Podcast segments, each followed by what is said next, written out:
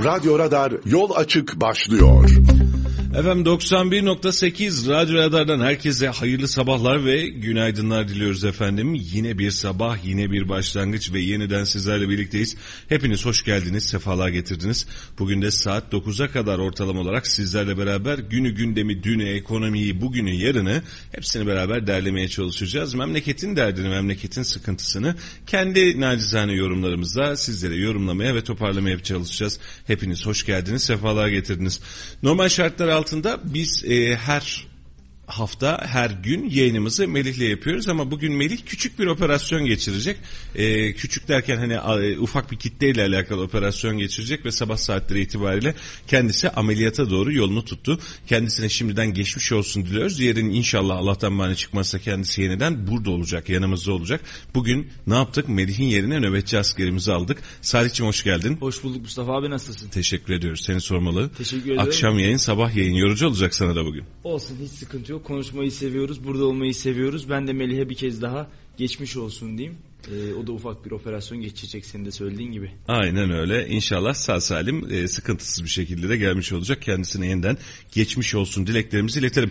Efendim e, ülkenin gündemi e, daha doğrusu dünyanın gündemi temel itibariyle Rusya'da yaşananlarla alakalı sıkıntılarımıza başladı. Yani en büyük konuştuğumuz hadise son bir hafta içerisinde Rusya ve Ukrayna arasındaki krizdi. E, tabii ki olayın tek aktörü ya da nitelikli aktörü Rusya ve Ukrayna değildi. Rusya ve karşısındaki diğerleri idi. Yani NATO vardı, Amerika vardı bunun içerisinde, Ukrayna vardı ve buradaki hengame, buradaki tartışmada aralıksız ve kesintisiz devam etmiş oldu. E, ama dün akşam, dün gece yarısı saatlerinde yapılan açıklamayla iş birazcık daha sakinleşti gibi görünüyor. En azından belli bir süre. Zaten son 15-20 gündür temel içeriğimiz ve temel niteliğimiz bu krizin tırmandırılması üzerine yapılan söylemlerdi askeri müdahaleden daha çok. E, dün Amerikan Başkanı'nın yaptığı açıklamayla Rusya ile görüştüklerini istişare halinde kalacaklarını aslında tehditvari bir süre açıklaması var ama totalde alınan nokta birazcık daha sakinleşebileceğini ifade etti. Bu da otomatik olarak piyasada olumlu tepkilere neden oldu. Piyasa birazcık daha kendini rahatlattı. Mesela uzun zamandır Avrupa'nın e, ve Türkiye'nin de tabii ki dahil olmak üzere yaşamış olduğu doğal gaz krizinde ve doğal gaz sürecinde mesela bir miktar netleme oldu. E, dün dün akşam saatleri itibariyle Avrupa'da Mart vadeli kontratlarda doğal gaz fiyatları fiyatları %13 azalmış. Yani 88 euro civarında giden e, doğalgaz fiyatları, stok doğalgaz fiyatları 70 euroya kadar inmiş. Bunun bugün gün içerisinde bir miktar daha azalması bekleniyor. E, bu otomatik olarak gerek Avrupa gerek Türkiye için doğalgaz fiyatlarında artan enerji fiyatlarında bir miktar nefes alma, bir miktar rahatlık haline gelebilecek diye umut ediyoruz. E, aynı mantıkla e, Brent petrol fiyatlarına da baktığımızda dün itibariyle önemli düşüşler gerçekleşti. E, şimdi vatandaşımız şöyle söyleyebilir. Ya ne alakamız var bizim Brent petrolle diyebilir. Ama bizim sokakta aldığımız ekmeğe, una, yağa kadar her şeyin içerisinde ulaşım var. Ve bu ulaşımın da en temel maliyeti belki de petrol fiyatları.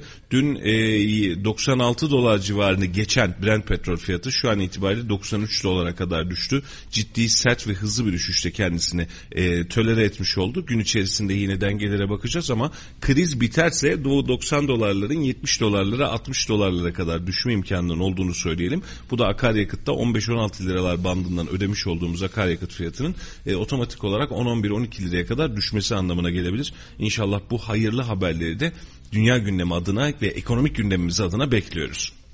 İnşallah e, Brent petrol fiyatlarındaki düşüş inşallah pompaya da kısa süre içerisinde yansır. Çünkü bu şekilde devam etmesi durumunda yine bir zamla Allah göstermesin karşı karşıya kalacaktı. 2014 yılından sonra en yüksek seviyelerine ulaşmış durumda Brent petrolün fiyatları ve e, 2022 yılına geldiğimizde yeniden e, belki de 100 doların üzerine çıkması öngörülüyordu. Olası bir savaş ve kriz durumunda. E, şimdi ben de Amerikan Başkanı Joe Biden'ın açıklamalarına bakıyorum. Rusya ve Ukrayna gerginliği konusunda e, değerlendirmelerde bulunmuş abi Biden'da ve e, Ukrayna'nın olası işgalinin hala bir ihtimal olduğunu söylemiş ve Rus askerlerinin tam manasıyla çekilmediğini söylemiş. E, saldırı hala yüksek bir olasılık olarak değerlendirmiş. Şimdi Amerika bu coğrafyada olmayan bir devlet olmasına rağmen buradaki e, savaşlarda, buradaki problemlerde baş aktör olarak kendini göstermeye de devam ediyor. E, Amerika'nın ortak özelliği şu an NATO'yu bahane ediyor. NATO'nun her karış toprağına yapılabilecek saldırıyla alakalı 5. maddeyi e, gündeme alırız ve biz görevimizi yaparız diyor. Ama işte bizim hava savunma sistemlerimizde Suriye ile olan sıkıntılarımızda yaşadığımız terör saldırılarında NATO'nun 5. maddesinin hengamesi yoktu. Açıklaması da yoktu. Kimse de bunu umrunda değildi ama şu an e, jeopolitik önemli bir başka yapının içerisinde bir mücadele varken ve kendilerine bunu hem siyaseten hem ticari olarak hem ekonomik olarak var etme çabası varken e, tabii ki e, NATO imkanlarını kullanırsınız. Mesela Suriye noktasına dönün. Suriye'de NATO mu vardı? Yoktu. E, Suriye'yi işgal etmek lazım. E nasıl işgal edeceğiz? Adam duruyor durduğu yerde sana taş atmamış, tavuğuna kış dememiş, çık şuradan dememiş. E ne yaptık? İçeride bir IŞİD terörü oluşturduk. IŞİD terörü diye hiç bilmediğimiz bir örgütün, hiç bilmediğimiz finansmanlarıyla ortaya çıkan bir terör örgütü çıktı ortaya. Ve bir baktık biz Suriye'nin birçok noktasında Suriye'yi ele geçirmeye çalışan, hatta ele geçiren, hani kendisine ülke kuran, beraberinde petrol ekonomi, ekonomisi kuran bir terör örgütü çıktı. Hiç yokken gündemde. Hani e, bunu şöyle düşünün. Mesela Hizbullah eski dönemden beri bir örgüt müdür? Örgüttür. Bundan belki bahsedebilirsiniz. PKK eski dönemden ama IŞİD böyle bir şey değildi. Geldi ve gitti. Huf dedi gitti yani. Ve bunu yapmak için, bunu oluşturmak için en önemli sebepleri şuydu. Biz Suriye üzerindeki baskıyı ya da oluşumu gerçekleştirebileceğiz. Hatta bunu yaparken Irak'tan da başlattı. Ve bir yılın içerisinde, bir buçuk yılın içerisinde dünyanın gözünün içine baka baka buradaki terör dünyaya ve bize hedef alıyor. Bunu hızla toparlamamız lazım, hızla üstesinden gelmemiz lazım dedi. Suriye'nin de izni olmamasına rağmen Suriye'ye bir operasyon başlatıldı. Doğru mu? Doğru. Yani bu IŞİD operasyonunu başlatırken de tüm dünya tek bir müttefik haline geldi. Birden herkes Herkes orada askerini bulundurdu. Ne yapıyoruz? IŞİD'le mücadele ediyoruz ya çok şeyler atlattık aslında şöyle geriye dönüp bakarsak nasıl bir cambaza bak oyununun da orada oynandığını bizim nasıl kandırıldığımızı görebiliyoruz. Şimdi Rusya-Ukrayna krizinde de öyle. Mesela Rusya diyor ki saldırmak niyetinde değiliz diyor. E, Amerikan diplomasisi hızla cevap veriyor. Diyor ki oradaki vatandaşlarımız hemen derhal bu, bu gece terk edin. Yani şu gün saldırı bekleniyor filan. Ya saldırmayacağız saldıracaklar saldıracaklar filan. Böyle bir orada da bir süreç oluşturulmaya çalışıldı ama diplomasi bunu toparlıyor. Hani e, şöyle toparlıyor. Rusya dünkü çocuk çocuk değil. Hani hemen e, çok hızlı bir şekilde açıklamasını yapıyor. Biz saldırmayacağız zaten diyor. Saldırırsak böyle diyor biz uzlaşı taraftarıyız diyor vesaire diyor. Gün bu gündeme geldi e, ve burada da tabii e, şunu da hesap etmek lazım. Yaşanan krizlerden kim menfaat elde ediyor? Kim, kimin cebine ne giriyor? Kim ne kadar rahatlık elde etmiş oluyor? Bunu da çıkartmak lazım. Şimdi biraz önce doğalgaz fiyatlarını e, okurken şu an bir mesaj bir algı daha var algı da demeyeyim.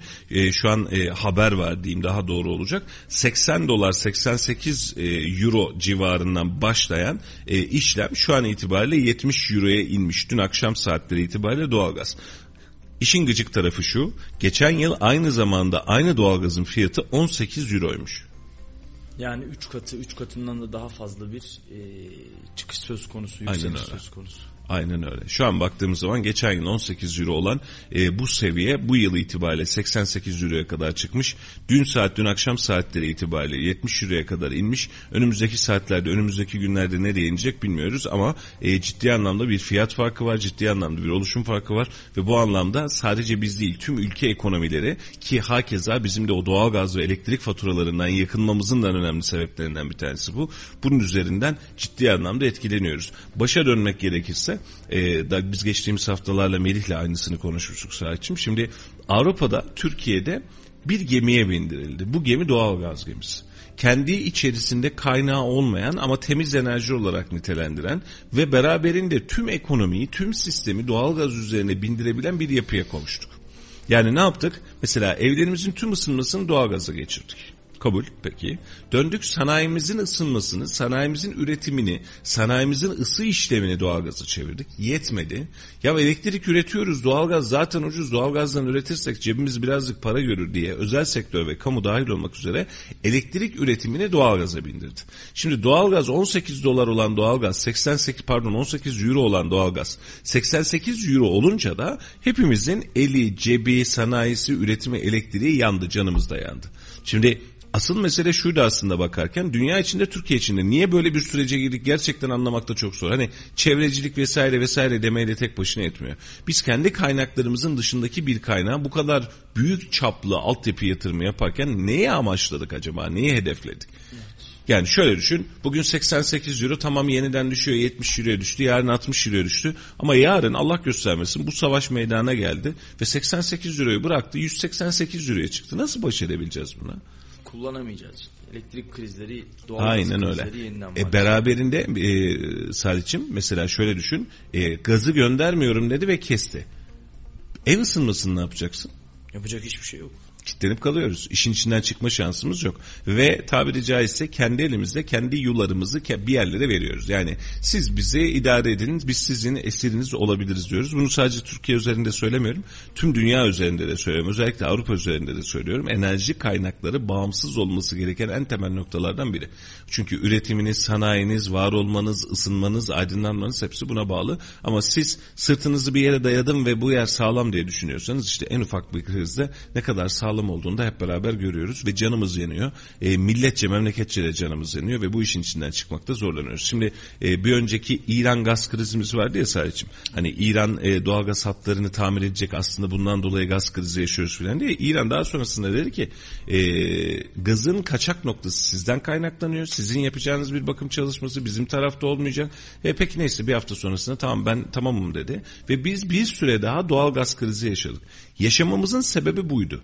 Yani yıllık olarak revize yaptığımız anlaşmalar yerine spot piyasalardan, piyasalardan daha ucuza doğalgaz alabildiğimizi düşünerek ve bundan para kazanacağını düşünen 3-5 simsarın e, gemisine binerek biz Türkiye olarak şunu yaptık. Ya alırız hele bakalım yani hele bir vakti gelsin bu kadar fiyattan almaya gerek yok demiştik. Hal böyle olunca bir sene önceki alacağınız, yatırım yapacağınız, anlaşma yapacağınız 10 euro, 15 euro, 20 euro gibi rakamları bırakıp 70-80 euro gibi rakamlardan mecburen doğalgaz almak zorunda kaldınız. Sonra da devlet olarak şunu dediniz. Ya doğalgazı biz size veriyoruz ama bunun %75'ini biz ödüyoruz dediniz. Sübvanse ediyoruz de. Dün Mehmet Öztesekin'in de yaptığı açıklama, diğer bakanların da yaptıkları açı- açıklama aynı mihvalde devam ediyor. Haklılar mı? Haksızlar demiyorum. Bak onlar ödemiyor da demiyorum sadece. Yani tabii ki öderler, ödeyebilirler. Yani biz ödüyoruz derken ceplerinden ödemiyorlar, devlet bütçesinden ödüyorlar. Yani babasının haline vermiyor bunu. Ee, ama biz baştan beri, Kasım'dan beri, Ekim'den beri, Eylül'den beri hep aynı hadiseden bahsediyoruz. Mesele bizim doğal gaz faturamızın kaç lira olduğu değil. Bizim ödeme gücümüzün olup olmadığı. Yani yüzde yetmiş beşini senin ödediğin faturayı ben hala ödeyemiyorum. Evet. O zaman burada bir sıkıntı var. Hani sen istersen yüzde yetmiş beşini öde, istersen yüzde seksen beşini öde, istersen yüzde ot, istersen hepsini vatandaşa problem değil. Ödeyemiyoruz. Yani e, mevzu ve dert bu kadar. Bunun e, açıklamasını, bunun hengamesinin içerisinden ne yazık ki ekonomik anlamda da bir türlü çıkamadık. Şimdi şu var abi de keşke ödeyebilsek de devlet hiç sübvanse yapmasa o sübvanse miktarını farklı alanlarda hizmet olarak değerlendirse Yatırım olarak vatandaş da yüzünü ödeyebilse yani biz devletin yüzde yetmiş beş sübvansesine ihtiyaç olan insanlar değiliz ya da devletten yüzde yetmiş beş sübvanse bekleyen insanlar da değiliz. Ee, Sayın Özaseki açıklayana kadar benim böyle bir sübvanseden de haberim yoktu. Eminim birçok kişinin de yoktur yani. Vatandaş cebinden çıkanı biliyor.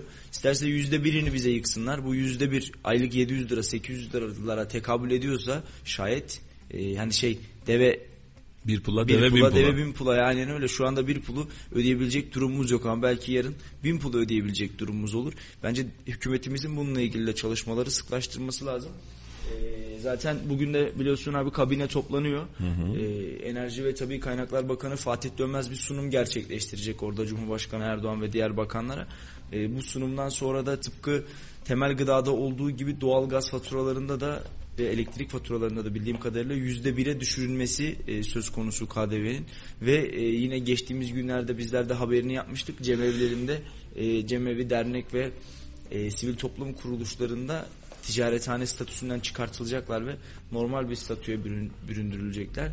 Cemevlerinin de bu yönde bir talebi vardı. O da gerçek olmuş olacak. E, bugünkü karar çıktıktan sonra baktığımız zaman vatandaş olarak gözümüz kulağımızda kabine toplantımızda e, %75 sübvanseden ziyade vatandaşı tatmin edecek sonuçlar bekliyoruz.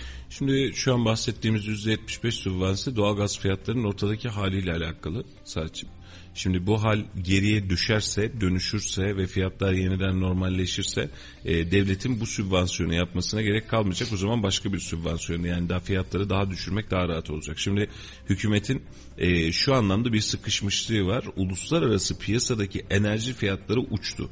Doğalgaz fiyatları uçtu, petrol fiyatları uçtu, elektrik fiyatları uçtu. Bunun sancısını devlet e, derinen yaşıyor. Yani bunu gerçekten çok rahatlıkla görebiliyoruz. Hani burada biz yayınımızın başında bugün, yarın, dün, bundan bir ay önce, iki ay önce de aynısını söylüyorduk. Ama zaten o gün de söylediğimiz, bugün de söylediğimiz mesele şu. Biz bu kadar artan fiyatların içerisinde ödeyebilecek gücü olmayan ülkelerden biriyiz. Mesela açıklamalar şöyle yapılıyor. Diyor ki e, şu an itibariyle diyor Türkiye dünyanın en ucuz gaz kullanan sondan üçüncü ülkesiyiz. Evet. E, ona bakarsanız enflasyonda da birinci ülkesiyiz. Mesela mantığa böyle bakın. Ve biz bunları derinen yaşıyoruz. Sıkıntılarımızı da derinen yaşıyoruz. Ve bunu anlatmaya çalışıyoruz aslında. Yoksa kendi matematikleri, kendi hesapları, kendi planları doğru. Hani bir süre, iki süre, üç süre biraz daha bekledik, geldik, geliyoruz tamam. Ee, ama aynı gaz fiyatlarını, aynı elektrik fiyatlarını şu an Yunanistan'da, Almanya'da, Belçika'da, Hollanda'da herkes yaşıyor. Doğru mu? Herkes bu, bu zamlardan da şikayetçi yani yaşanan enflasyondan da şikayetçi. Ama onlar bir şekilde hayatına devam ederken Türkiye'deki insanların artık bunu ödeyecek gücünün kalmadığını, esnafın tükendiğini görüyoruz. Bugünkü Bakanlar Kurulu ve Bakanlar Kurulu sonrasında çıkabilecek müjdeleri de e, ağzımızı açtık tabiri caizse bekliyoruz. Ne çıkacak acaba? Hani şimdi sadece bir KDV indiriminden bahsedebilecek miyiz? Bir ihtimal. Mesela evlerdeki tüketimle alakalı sıkıntılarımız var ya, evlerdeki tüketimle alakalı yaşadığımız sıkıntının 3 katı sıkıntıyı biz ticarethanelerde yaşıyoruz. Evet. Şimdi zaten e, vatandaşların evlerde kullandığı konut doğal gazları ile ilgili düzenlemeler, elektriği ile ilgili düzenlemeler yapılabilir. Zaten gelen zamlarda da vatandaş en sona bırakılmış. Tabi sen de hatırlarsın. Önce bir yüzde elli gelmişti sanayiye. Hı hı. Sonra yüzde elliye yüzde yirmi gelmişti. Evlere daha sonra yansıdı bu durum. E, evde yaşayan vatandaşı tamam hoş gör zam yapma veya onu daha fazla hoş et. Ama aynı adamın iş yerinde yaktığı doğalgaza, e, üretimde kullandığı doğalgaza, ülkeye katma değer ürettiği doğalgaz için bir şey yapma ya da daha az hamle yap. E, burada sanayiciyi de üreticiyi de düşünmek gerekiyor. Çünkü her ne kadar evlerdeki tamam doğalgaz faturalarını indirirlerse indirsinler, üretimdeki doğalgaz düşmedikçe, üretimdeki enerji fiyatları inmedikçe evlerimizdeki diğer ürünlerimizin fiyatları da inmeyecek. E, bu düşüş sadece temel gıdayla doğalgazla belki kısıtlı kalacak ama onların ürettiği masa, sandalye, e, televizyon, e, bize ulaşan hizmetler noktasında yine zamlar bir şekilde devam edecek. Çünkü sanayici aynı şekilde fiyatları ödemeye devam ediyor. Bir takipçimiz yazmış e, Meral Bıçak her şey çok pahalı Allah sonumuzu hayır etsin demiş. E, eskiden ben şeyi hatırlamıyorum. Annemin ekonomi konuştuğunu çok fazla hatırlamıyorum kadınlarla bir araya geldiğinde. Bu iş daha çok babamın işiydi. Arkadaşlarıyla oturdukları zaman işte şu fiyat şu olmuş, araba fiyatları şu olmuş, e, benzin fiyatları bu olmuş, ev fiyatları şu kadar artmış. Şimdi görüyoruz bizim takipçilerimizden de görüyoruz, çevremizden de görüyoruz. Artık kadınlar bile e, bir araya gelip kahve içmek için toplandıklarında ana gündem maddesi pazar fiyatları, e, evet. e, market fiyatları, sebze fiyatları, meyve fiyatları. E, bu da zaten her şeyi özetleyen bir durum. E, hepimizin ortak derdi çünkü e, cebimiz tırnak yarasına döndü ve her birimiz de bu sıkıntıyı yaşıyoruz. E, müsamahakar olalım mı olalım, sabredelim mi edelim. Bu süreçler geçecek mi mutlaka ki illaki geçecek. Ama biz tam bu kırılma anının içerisinde kendimizi oluşturduğumuz e, enflasyon e, konusunda özellikle oluşturduğumuz yeni doktrin ve yeni anlayışımızda faiz sebep enflasyon dediğimiz yeni süreçle beraber biz kendi içimizdeki faiz sıkıntısını, enflasyon sıkıntısını zaten enerji fiyatları patlamadan önce de kendi kendimize yaşatmıştık. Üzerine bir de bunlar çıkınca işin içinden tamamen çıkamaz hale geldik. Çıkacağız mı Salih? Evet çıkacağız. Yani 3 aydan, 5 aydan, 6 aydan, 1 yıldan ama bunun içinde yine söylüyoruz vatandaşın algısını dağıtacak, algısını dağıtmaya çalışacak operasyonlar yerine daha nitelikli, daha nicelikli, net, nokta atışlı, e, ülkenin geleceğini de kurtaracak. Sadece bugünden değil 3 ay sonrasını, 5 ay sonrasını, 6 ay sonrasında kurtaracak yapılanmalara ve yapısal değişikliklere ihtiyacımız var. Ya mesela basit bir özellikle söyleyeyim sana. Cemevleri konusunda özellikle cemevleri üzerinden konuşuldu. Vakıf ve dernekler konusunda elektrik sıkıntısı yaşandı. Neydi bu elektrik sıkıntısı? Buralar ticarethane olarak görünüyor ve bu insanlar da ödemiş oldukları faturaları ticarethane katsayısı üzerinden konu ödüyor. Doğru mu? Evet. Peki bu sorun yeni bir sorun mu? Değil. Ne zamandır? Yıllardır süre gelen bir sorun. Yani demek ki bu hiç yokmuş. Şimdi bu sorun peki neden konuşulmamış bugüne kadar? Çünkü e, elektrik fiyatları bu kadar yüksek değil, dişe dokunmuyormuş. Çok da umurumuzda değilmiş yani. Hani 300 geliyormuş da 320 gelmiş. Ya çok da problem değil. 500 geliyormuş da 580 gelmiş. Çok da problem değil. Cemaat içinde problem değil, dernek içinde problem değil. Bunlar göz önünde görünmedi. Önceki dönemler için elektrik fiyatları kimsenin çok umrunda olduğu, ya aman çok önemli bak elektrik aman dediği bir nokta değildi. Ama şu an itibariyle bir bakıyorsun gelen faturalar öyle bir can yakıyor ki oradaki cemevi, dernek, vakıf vesaire diyor ki ben ticarethane değilim lütfen beni bu işten kurtarın diyor. Ve yıllardır yapmadığı isyanı, yıllardır yapmadığı söylemi bugün itibariyle söylüyor. Şimdi cemevleri, ibadethane, vakıflar, dernekler için konuştuğumuz hadisenin tamamını esnafa çevirelim. Esnafın da şu an canı yanmış durumda. Bugüne kadar hiç ödemediği kadar fatura ödedi. Ve bu akşam gelebilecek KDV indirimiyle %10, %13, %15 her neyse bir indirim gerçekleşerek aa bir miktar rahatlıyoruz diyeceğiz. Kesinlikle diyeceğiz. Ama bunun anlamı şu değil. 30 bin lira fatura geliyor. Esnafım kardeşim ben 10 bin lira geliyordu. 8 bin lira geliyordu. Şu an 30 bin lira geliyor. Ya ne yapacağız bu işin içinde derken 30 bin liranı 27 bin lira yaptım. Hadi iyisin demenin de bu insana katabileceği bir katma değer yok. Bakın biz mesela gıda katma değerinde de gıda KDV'sinde de aynısını yaşadık. Yani e, o gün de söyledim 100 liralık bir ürün KDV'siyle beraber 108 lira olarak size geliyor. Şimdi 108 liraya almak yerine bu ürünü 101 liraya alacaksınız. Aradaki fark bu. Yani evet oradaki 7 liranız düştü. Ama yüzdesel olarak geriye doğru döndüğünüzde %6 civarına denk gelen bir indirim var. Buna da kabul. Ama bak kaç gündür bir sayfada da yayınladık görmüşsündür belki de. O şok marketin meşhur e, Samsun'da gerçekleşen hadisesi. Beyaz peynir hadisesi. Aynen öyle. Yani şimdi o fiyat düşmedi ki. Düşüyormuş gibi hissettirdi ama düşmedi. Şimdi düşecek. E, dünkü gelen etiketlere bakıyoruz. Sayfaya da bol miktarda geldi. Şeyde de vardı. E, sosyal medyanın genel gündeminde de vardı. İşte 9 lira 9 lira 60 kuruşmuş. 9 lira 51 kuruşa düşmüş. Yani e, aradaki düşen şeyler minik minik kuruşlar ve bunlar gerçekten vatandaşın e, bir tarafını rahatlatmıyor. Umurunda bile değil ki. Aynen öyle. Görmüyoruz bile. Kötü mü? Hiç yoktan iyidir. Allah var. Ama vatandaşı rahatlatabilecek nokta değil. Yüzde yüz, yüzde yüz elli ürüne zam yaptıktan sonra bu yüzde yüz ellinin içerisinden yüzde beş, yüzde altı, yüzde yedisinde ben sana yeniden düşüyorum demek bir iyilik anlamına gelmiyor. Ve yine söylüyorum fiyatın kaç lira olduğu değil. Benim için sıvı yağın kaç lira olduğu meselesi değil aslında sorunumuz. Biz sıvı yağ alabiliyoruz mu alamıyoruz mu? Mesele bu. Yani sıvı yağ 150 liraymış. Ya yani para para da değil alınır. Sıvı yağ 500 liraymış ya da sıvı yağ 10 liraymış. Param yok alamıyorum. Biz aradaki bu dengenin derdindeyiz. Satın alma gücümüzün derdindeyiz ve bu güç itibariyle de ciddi ciddi sıkıntı yaşıyoruz ve e, çok da e, bu sıkıntıyı aşabilecek durumda değiliz gibi görünüyor. Kesinlikle oldukça haklısın. Ee, şimdi dün bir sohbet ortamındaydık sen de vardın orada. Ee, çok dikkat çeken bir söz kullandı karşımızdaki insan dedi ki eskiden dedi arabası olanlar e, benzin parasını ver götüreyim derlerdi dedi çok Evet, eskiden. evet. E, sonraları bu alışkanlığımızı unuttuk dedi. Araban var mı? Var. Beni falanca yere götürür müsün? Tamam hadi gel götürürüm. Şimdi dedi biz bu alışkanlığı yeniden kazanmaya başladık ve e, örnek veriyorum buradan Talas'a gidecek adam arabasının çalışmasını hesap ediyor. Oraya gitmesini ve gelmesini hesap ediyor. Arkadaş işte bu 20 lira 30 lira neyse tutacak bak haberin olsun demek zorunda kalıyor insanlar arkadaşlarına dedi. Biz aslında eski Türkiye'deki o benzin hesabı alışkanlığımıza geri döndük dedi. Bence oldukça da haklı bir isyandı zaten. Akşamüstü de e, bu olaydan sonra akşamüstü de dün e, ajans olarak bir haber yaptık arkadaşlarımız. E, Kayseri şehirler arası otobüs terminalindeydi ve otobüs fiyatlarını çıkarttık. Oradaki acı tablo da şuydu. Son bir yılda iki katının üzerine çıkmış fiyatlar. Bundaki en büyük pay tabii ki benzin ve akaryakıt giderleri ve bunun yanında da eskiden otobüs yolculuklarımızın bir zevki vardı böyle. Saatte bir çay dağıtırlardı, kahve dağıtırlardı, kek, kurabiye dağıtırlardı. Üniversite yıllarımdan da oldukça keyifli hatırladığım zamanlar e, otobüsçüler artık bunları dağıtamadıklarını, bazı firmaların sadece böyle ufak bardaklı sular dağıttığını, onların bile kendilerini artık ciddi manada zorladığını söylüyor. E, gerçekten durum işler acısı. İstanbul Kayseri biletleri 240 lira olmuş durumda. E, yer Uçak yer, biletinin uçak- yanında hala ucuz olduğu için vatandaş da hala tercih, Tercih etmeye ediyor. devam ediyor. Biz o paraya uçakla gidiyorduk İstanbul'a. Ama şu an uçak biletleri 1000 lira civarında, 1000 liranın üzerindeki fiyatlarla gerçekleştiği Maalesef. için e, işin içerisinden çıkmak zor. Valla e, her şey değişti. Her şey güncelledi. Fiyatların tamamı güncelledi. Bak zam geldi demiyoruz. Yeni jargonla söylüyoruz. Fiyatlarımız güncellenmiştir diyor. Vatandaş da fiyatlarını güncelledi. Ama sonuca sonuca bakacak olursak bizim alım gücümüz güncellenmedi.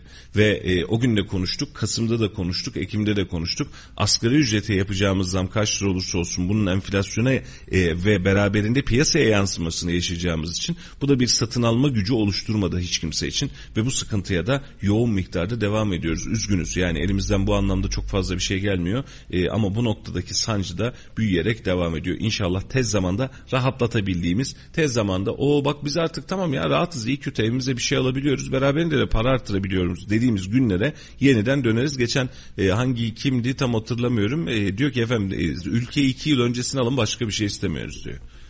Yani ülkenin ayarlarını iki yıl öncesine alın. İki yıl öncenin maaşları, iki yıl öncenin geçimi. Hani biz iki yıla, üç yıla dahi razıyız.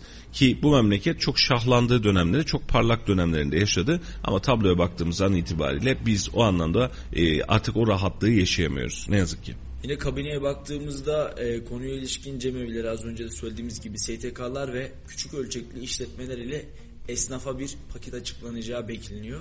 Ee, küçük ölçekli ve işletme esnaflar tarafından talepler geldi. Daha evvel açıklanmıştı bakan tarafından ve e, Sayın Bakan şunu da hatırlatayım sanayici de bir hamle bekliyor bu noktada. Çünkü onların da kanayan bir yarası var. Bence onlardan da ciddi talepler var. Onlar da bir an evvel masaya yatırılmalı ama şu an önümdeki haberde de e, bakanın ana gündeminde de sanayi ile ilgili herhangi bir e, oynama yapılacağı söz konusu gibi durmuyor. Valla sanayi ve esnafa oynama yapılmazsa yapılacak elektrik indiriminin yapılacak indiriminin hiçbir anlamı kalmayacak. Sadece. Yani şimdi ev kullanımında tamam faturalarımız yüksek geldi filan ama e, sanayideki, esnaftaki, ticarethanelerdeki elektrik tüketimini, elektrik fiyatlarını, marjlarını düşürmediğimiz sürece bizim satın alma gücümüzün oluşma şansı yok. Şimdi bir başka bir şey daha söyleyeceğim Salih. E, mesela Avrupa'da doğal gaz fiyatları %13 düşmüş diyoruz değil mi dün itibariyle? Evet. Örnek olarak veriyorum bırak 70 doları doğalgaz fiyatları 20 dolara bile düşse biz bunu devletçe millete yansıtacağız mı dağıtım şirketleriyle yansıtacağız mı bu da ayrı bir konu bizde ayrı bir muamma. E çünkü bunu daha önce yaşadık. Yakıt fiyatları artıyor artıyor artıyor derken indirimler gelmeye başladığında ÖTV'den karşılayacağız henüz karşılamayacağız buradaki marjı düşüreceğiz dengesi çıkıyor. Yani bizim yükselttiğimiz fiyatların düşme eğrisi yükselirkenki kadar e, hızlı değil. Yani bu şeyde de öyleydi hatırlarsın. Yani direkt enflasyon rakamlarında vesaire tak tak tak dolar çıkıyor. Yükselt yükselt yükselt fiyatları. Tamam kardeşim dolar düştü. Ya şey kemküm ben bir işim vardı bir camiye gidip gelecektim filana döndü iş. Ya düşürsene. Şimdi biz devletçe de yapıyoruz aynısını. Sadece milletin yaptığı, tüccarın yaptığı iş değil ki. Devlet de aynısını yapıyor. Şimdi doğalgaz fiyatında, benzin fiyatında, akaryakıt fiyatında örnek olarak veriyorum. Bugün 93 dolar civarında. Ya yarın düştü 80 dolara mesela değil mi? Evet. Oh vatandaş rahatlayacak derken devlet diyecek ki dur ben bir şuradan ÖTV'mi ÖTV alayım. alayım. Akaryakıt firmaları diyecek ki ya ben karım zaten düşük kaç aydır söylüyorum ben de bir karım alayım. Evet. Sen de al sen de al. Olması gereken düşüşü orantı olarak 13 lira olması gereken yakıtı biz 14,5 alacağız bu sefer de. Şimdi vatandaş e, o doların düştüğü günü ben çok iyi hatırlıyorum. Ertesi gün yine Melih yoktu. Pro, Beraber mi yaptık? Süper. Evet. Hatta şeyi hatırlamıştık. E, Cumhurbaşkanının bir fotoğrafını paylaşmışlardı. Ellerinde boks eldiveni var ve dövüşüyordu birilerine karşı. evet. O gün herkes göreceksiniz benzin fiyatları nasıl düşecek. Dolar düştü, euro düştü, benzin fiyatları alaşağı oluyor. Gidip depoyu dolduranlar şimdi görecekler falan. Ertesi gün kimseden yine herhangi bir ses çıkmadı. Abi senin de az önce söylediğin gibi e, herhalde doğalgazda da elektrikte de olası bir düşüşte Allah göstermesin aynı şeyi vatandaş yaşayacak. Hala ÖTV'den düşmeye devam ediyor. Yani gelen indirimler şey, gelen zamlar e, ÖTV'ye gelen indirimler ÖTV'ye zamlar pompaya yansımaya devam ediyor. Biz aslında bindirirken indiriyoruz. indirirken de bir yerde bindirmeye çalışıyoruz. Ee, idare ediyoruz. İdare yani. ediyoruz. Evet. Kendi aramızda gir oyuna çık oyuna yapıyoruz. Şimdi e, dün Devlet Bey'in açıklamaları vardı. E, meclisteki grup toplantısında. Elektrik dağıtımı devlet eliyle yapılmalı, denetim yetkisi tekrar TEDAŞ'a verilmeli diyor. Bakın şimdi söylemler ve cümleler, muhalefetin oluşturduğu cümleler, halkın oluşturduğu cümlelerin ne kadar önemli hale geldiğini görüyoruz. Şimdi bunu Devlet Bahçeli söylediyse hükümet kanadı söylemiştir ve bu gerçekleşiyordur iyi kötü. Yani aynen öyle olacaktır. Çalışması yapılmıştır ya da yapılıyordur. Ya da bunun olacak bilgisi gelmiştir. Elektrik dağıtım e, devlet eliyle yapılmalı. Denetim yetkisi tekrar TEDAŞ'a verilmeli. Nokta. Altına imzamızı da atarız.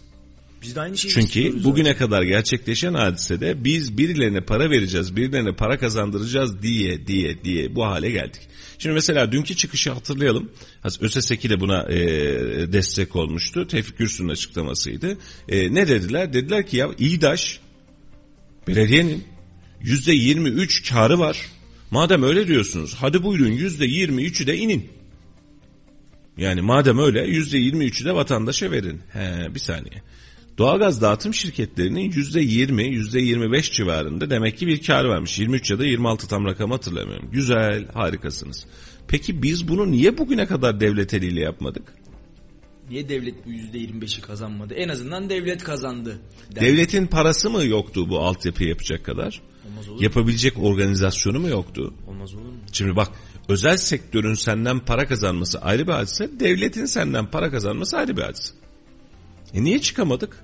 Hatta biz doğalgaz firmalarımızda Kayseri bu anlamda öncülerden bir tanesidir. İlk olarak HSE adıyla kuruldu. HSE neydi? Üç farklı firmanın Kayseri'de konsorsiyum olarak bir araya gelerek doğalgaz yatırımını yapmasıydı. Daha sonra bunu e, bir Alman firmasına devrettik, sattık. Adını Kayseri Gaz yaptık. Bir Alman firması geldi, eve geldi.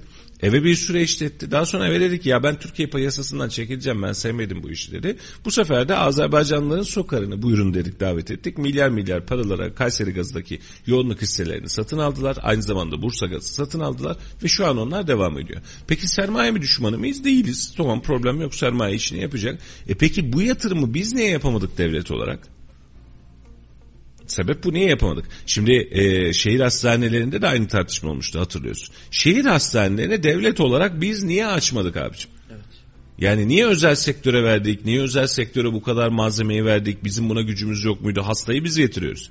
Devlet hastanesi gibi hastayı buraya getiren biziz. SGK'dan bunun ödemesini yapan biziz. Doktoru veren biziz. Doktorun maaşını veren biziz. Ama hastaneyi işleten bilmem bir şey firması. E devlet daha sonrasında ne yaptı? Ya haklılarmış dedi. Biz bundan sonra biz devlet eliyle yapacağız bunu dedi. Devlet modeline dönmeye başladı şehir hastaneleri. Evet. E, bak gaz hadisesinde de yani bugün açıkladığımız aslında karşı tarafa saldırmak için yapmış olduğumuz hengamelerde bizim açığımızı ele vermiş oluyor. Böyle bir imkan vardı. Devlet eliyle niye yapmadınız? Şimdi bir de e, Kocaeli Büyükşehir Belediyesi ve Samsun'du yanlış hatırlamıyorsam. Dün ikisini gördüm yalnızca sizde de dikkat çeken varsa sen de söyleyebilirsin. Sudaki KDV'yi onlar da %1'e indirmişler e, enflasyonla mücadele kapsamında. Belki ilerleyen dönemde aynı şeyi Kayseri'de ve diğer e, hükümet kanadında yöneten belediyelerde de görmemiz içten bile değil. Çünkü Kocaeli'de bildiğim kadarıyla AK Parti belediyesi demek ki %1'e indirebiliyormuş sudaki KDV oranını. E, belki Kayseri ve diğer şehirlerde de benzer olayları görebiliriz. Suda da böyle bir indirim söz konusu olabilir. O sudaki indirim su demişken başka bir şey daha çıkartayım işin içerisine. Dün ticarethane olarak bir su faturasıyla karşı karşıya kaldım. Geçen yıl 5 lira civarına filan geliyordu ton fiyatı. Ticarethanelerdeki endeks farklı mıdır bilmiyorum. Akşam da bakacaktım bakamadım. Şimdi e, bugün de arkadaşlardan isteyeceğim.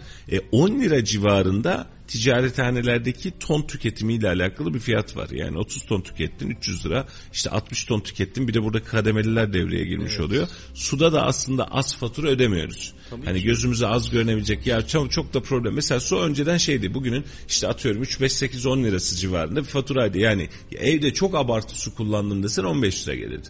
E şu an itibariyle minimum fatura o 3 5 lira dediğim fatura 50 60 lira civarında geliyor. Evet. Birazcık fazla kullanıyorum dersen 300 500'lük oluyorsun su faturasında. Nasıl bir iştir, nasıl bir mantıktır? Yani şimdi hadi öbür tarafta diyorsun ki ya kardeşim doğalgazı yurt dışından alıyoruz. Elektriği doğalgazla üretiyoruz. İşte Brent fiyat- fiyatı artmış, bu artmış, şu artmış diyorsun. E dağımdan çıkan suyu e, petrol fiyatını almaya başlıyoruz artık Evet. yavaş yavaş. E bu da zorluyor. E kendi dağımdan, kendi kaynağımdan, kendi verimden çıkan su. Se, tabii ki senin bununla alakalı bir iletim maliyetin var, altyapı maliyetin var. Buna bir itirazım yok. Olacak tabii ki olacak. Ama mesela kanunen e, Salih'cim devletin ya da belediyenin su faturası alma etkisi bile yok neredeyse. Yani bunu tanımlayan bir yetki çıkartılmamış. Hani çalışılır, su getirilir, devlet bunu kendi eliyle yapar. Hatta bu anlamda eğer altyapıda mesela bu hattı çekilecek mahalleden vesaireden bölgeden para toplanır diyor ilk çıkan kanunda. Eğer verecek parası yoksa çalışır orada diyor. Yani hani o su hattının oluşması için çalışır. Biz bir su bedeli ödüyoruz, su faturası ödüyoruz, kanalizasyon bedeli ödüyoruz. İletim maliyeti, üretim maliyeti nedir bilmem. Ama senin yan gelliyat maliyetini de ben ödeyemem. Daha efektif yönetirsem ben 10 lira yerine 5 lira ödeyebileceksem benim cebimden daha az para çekebilecekse işini düzgün yap, işinde düzgün üret deriz biz. Şimdi eskiden ucuz ürünler için sudan ucuz diye bir tabirimiz vardı bizim. Bugün geldiğimiz noktada hani ucuz bir şey kalmadı artık suda pahalı. Şimdi e, ben ay sonları faturaları hesaplarken e, su bedelini çok önemsemezdim. Yani yaklaşık olarak 6 yıldır işte su, su faturası bir şekilde ödüyoruz. E, su faturalarını çok önemsemezdim. Bu ay ilk defa böyle bir gözüme battı yani su faturası. Bizim de 100 liranın üzerinde bir fatura gelmiş. Yani neye kullandım, ne yaptım da bu kadar geldi? Hamam mı işletiyoruz? Ee, diye düşündüm abi açıkçası. Çünkü iki kişi yaşıyorsun evde. Sabah 8'de çıkıyorsun, akşam 8'de geliyorsun. Keza günümüzün büyük çoğunluğunu burada geçiriyoruz işte. Senin su faturana da yansımış aynı durum. Bize de yansımış. Kullansak da kullanmasak da yüksek meblağları ödüyoruz yani bir şekilde. Valla rakamlar yüksek. Tapta kaçık işin açıkçası. Ama bahar dönemine doğru gelirken şöyle bir moral motivasyon yapalım kendimize. Efendim doğalgaz faturalarınız düşecek. Çünkü ısınma ihtiyacınız önümüzdeki ay itibariyle. Bu ay demiyorum bak. Önümüzdeki ay itibariyle bir miktar daha rahatlayacak. Yani önümüzdeki aya geldiğinizde aa bak faturalar düşmüş deme şansımız var. E bu da herhalde birazcık evin ekonomisini ve bütçesini rahatlatacaktır Saçım. Yani büyük rakamlardan bir tanesini doğalgazı ödüyoruz kış döneminde. Üzerimizden aylık 500, 600, 700, 800 ya da 1000 lira civarındaki bir doğalgaz faturası kalkınca bir miktar daha nefes alabileceğiz gibi görünüyor. Ama hayat pahalılığı önümüzdeki dönemde de çok konuşacağımız hatta yıl sonuna kadar çok konuşacağımız hadise. Şimdi dün ee, yine Haseki Bey'in açıklamasındaydı herhalde. %37'nin altına düşmedik biz diyor anketlerde. Diğer tarafta %34, %36 diyor. Burada çok su götürür ayrı bir hadise. Ee, bir toparlama açıklaması olmuş. Ya o kadar da değil yani biz %37'nin altına düşmedik. Abartmayın bak biz gitmiyoruz hengamesi. Çünkü bu birazcık da psikolojik bir olgu. Onu birazdan anlatırım. Ee, Beraberinde diyor ki enflasyonla alakalı, hayat darlığıyla alakalı süreçler seçmenimizin tepkisini değiştiriyor. Allah izin verirse toparlıyoruz. Enflasyon diyor tek haneli rakamlara düştüğünde bunu yeniden göreceğiz. Hani insanımızı rahatlatmış olacağız. Yıl 2022. Merkez dahil olmak üzere yıl sonundaki enflasyon tahminimiz %30 civarında. E, şimdi bunu tek hanelere düşürmek hemen 2023'e geldik. Aa 23 geldi hadi lay lay lom deyip tek hanelere falan düşmeyecek. Hal böyle olunca siz gireceğiniz seçimde minimum %20 %30'luk bir enflasyon oranıyla girebileceksiniz gibi görünüyor. Evet. %50'den sonra %30 bizi rahatlatır mı bilmiyorum. Ama şu an gördüğümüz tablo ve görünen tablo, karşımıza çıkan tablo en azından şu an için öyle görünüyor. İnşallah öyle olmaz. Bu yıl itibariyle de enflasyon tutarından bizim rahatlatacağımız anlamına gelmiyor. TÜİK enflasyonu gerçek olsa bile yani TÜİK'in enflasyonu birebir gerçek olsa bile yıl sonundaki %30'luk bir enflasyon demek bugün 100 liraya aldığınız bir ürünü yıl sonunda da 130 liraya alacağınız anlamına geliyor. Yani size bir fiyat düşümü vermiyor. Beraberinde Bakan Nebati'nin yaptığı bir açıklama vardı. Önce dedi ki Ocak ayında enflasyon en yüksek seviyesini bulacak dedi. Daha sonra dedi ki ya, ya aslında Ocak değil dedi Nisan'da en yüksek seviyesini bulacak dedi. Şimdi önümüzde birazcık daha arttı bir Nisan'a kadar kendimizi bir ya iyi tamam en yüksek değilmiş diyeceğiz dedik. İşte geçen ay açıklanan yüzde 48'di aylık aylıkta yüzde 11'di şimdi Şubat en, ayında da göreceğiz aynısını. En, en yükseğinde hesabını siz yapın. Yani. Ha orada da Bakan Bey yüzde 50'nin üstüne çıkmayacağını düşünüyorum dedi. Aslında orada da bir mesaj verdi. Çıkarsa da çıkartmayız mı dedi. Yoksa e, zaten çıkmayacak mı dedi. Bunu da bilmiyorum. E, ama tablo bu. Yani bugünler iyi günlerimiz daha Nisan ayına geldiğimiz zaman yıllık enflasyonun daha yükselebileceğini de görmüş olacağız. E, Bakan Bey'in isteğiyle veya da söylemiyle. Şey denebilir doğalgaz faturalarınız hazır bitti artık Nisan ayından itibaren ısınmıyorsunuz zaten. Verin şu doğalgazdan artanı da tekrar bir zam yapalım. Ya şimdi e, çok haklısın Salim. Devletin feragat ettiği gelir kalemlerini yeniden alması halinde Evet. Yeniden bir devlet enflasyonuyla karşı karşıya kalacağız. Hadi ben KDV'yi %7, %7 düşürmüştüm. Sonuçta bu sonsuza dek böyle gidecek değil. Yarın e, piyasalar stabile bindiğinde diyecek ki ya da vatandaş alıştığında hadi kardeşim şu %8'imizi tekrar verin. Çünkü bunların memur maaşları var, şunlar var, bunlar var. Ödememiz gereken kalemler var. Biz de e, ya Mesela şunu düşünün. Biz yıl başından beri nelerden feragat ettik devlet olarak? Asgari ücretten aldığımız vergiden feragat ettik e, yakıttan aldığımız ÖTV'den feragat ettik. Doğru mu? Evet. E, beraberinde şu an bugün itibariyle muhtemelen elektrikten aldığımız verginin bir kısmından ya da doğalgazdan aldığımız verginin bir kısmından feragat edeceğiz. E, bu mali disiplinde zaten bir bütçe açığı anlamına gelecek yani. Büyük bir bütçe açığı. Nasıl çıkacağız bu işin içinden? Herhalde bir planları vardır yani. Sonuçta koca koca bakanlar oraya matematik bilmeden gelmezler diye düşünüyorum. Dolu mu bakıyorlar acaba diye düşünüyoruz bazen. Evet haklısın. Şimdi e, Sayın Haseki'nin bir de oy oranı çok ucu açıktı. %37'nin altına düşmedik. %37 ila 43-44 bandında gidip gelen bir oy oranına sahibiz dedi. E, dediğin gibi abi enflasyona dem vurdu. Bunun yanında da e, bize oy veren, bize kızan seçmen dedi başka partiye gitmiyor dedi. E, Boş, açıkta bekliyor Açıkta dedi. bekliyor dedi. Evet o da ilginçtir Şey, haklısın. vatandaşın oy hakkını galiba rezerve etmişler. Dursun kenarda kimseye verme. Biz gelip bunu tekrar senden alacağız, emanet ediyoruz gibi bir ifadeydi. Ee, acaba kendisine oy veren seçmen aynı şeyi mi düşünüyor? Bunu tabii ki Ben bu anlamda e, evet haklısın. Yani açıklamayı böyle yapmak e, çıkartmamak lazım belki de. Yani herkesi cepte görmemek lazım ama e, Mehmet Öztesekin'in yaptığı açıklamada şöyle bir doğruluk payı var. Bizim de dışarıdan piyasadan görmüş olduğumuz koyu AK Parti kitlesi. Bak hepsi için söylemiyorum. Koyu AK Parti kitlesi ve şu an zamlardan ve ekonomiden dolayı e, tepkili olan kitle e, birçoğuyla konuştum. Hani bu bir genel bir kamuoyu yoklaması değil. Bu benim kendi tespitlerimle, dokunarak tespitlerimle çıkarttığım hadise.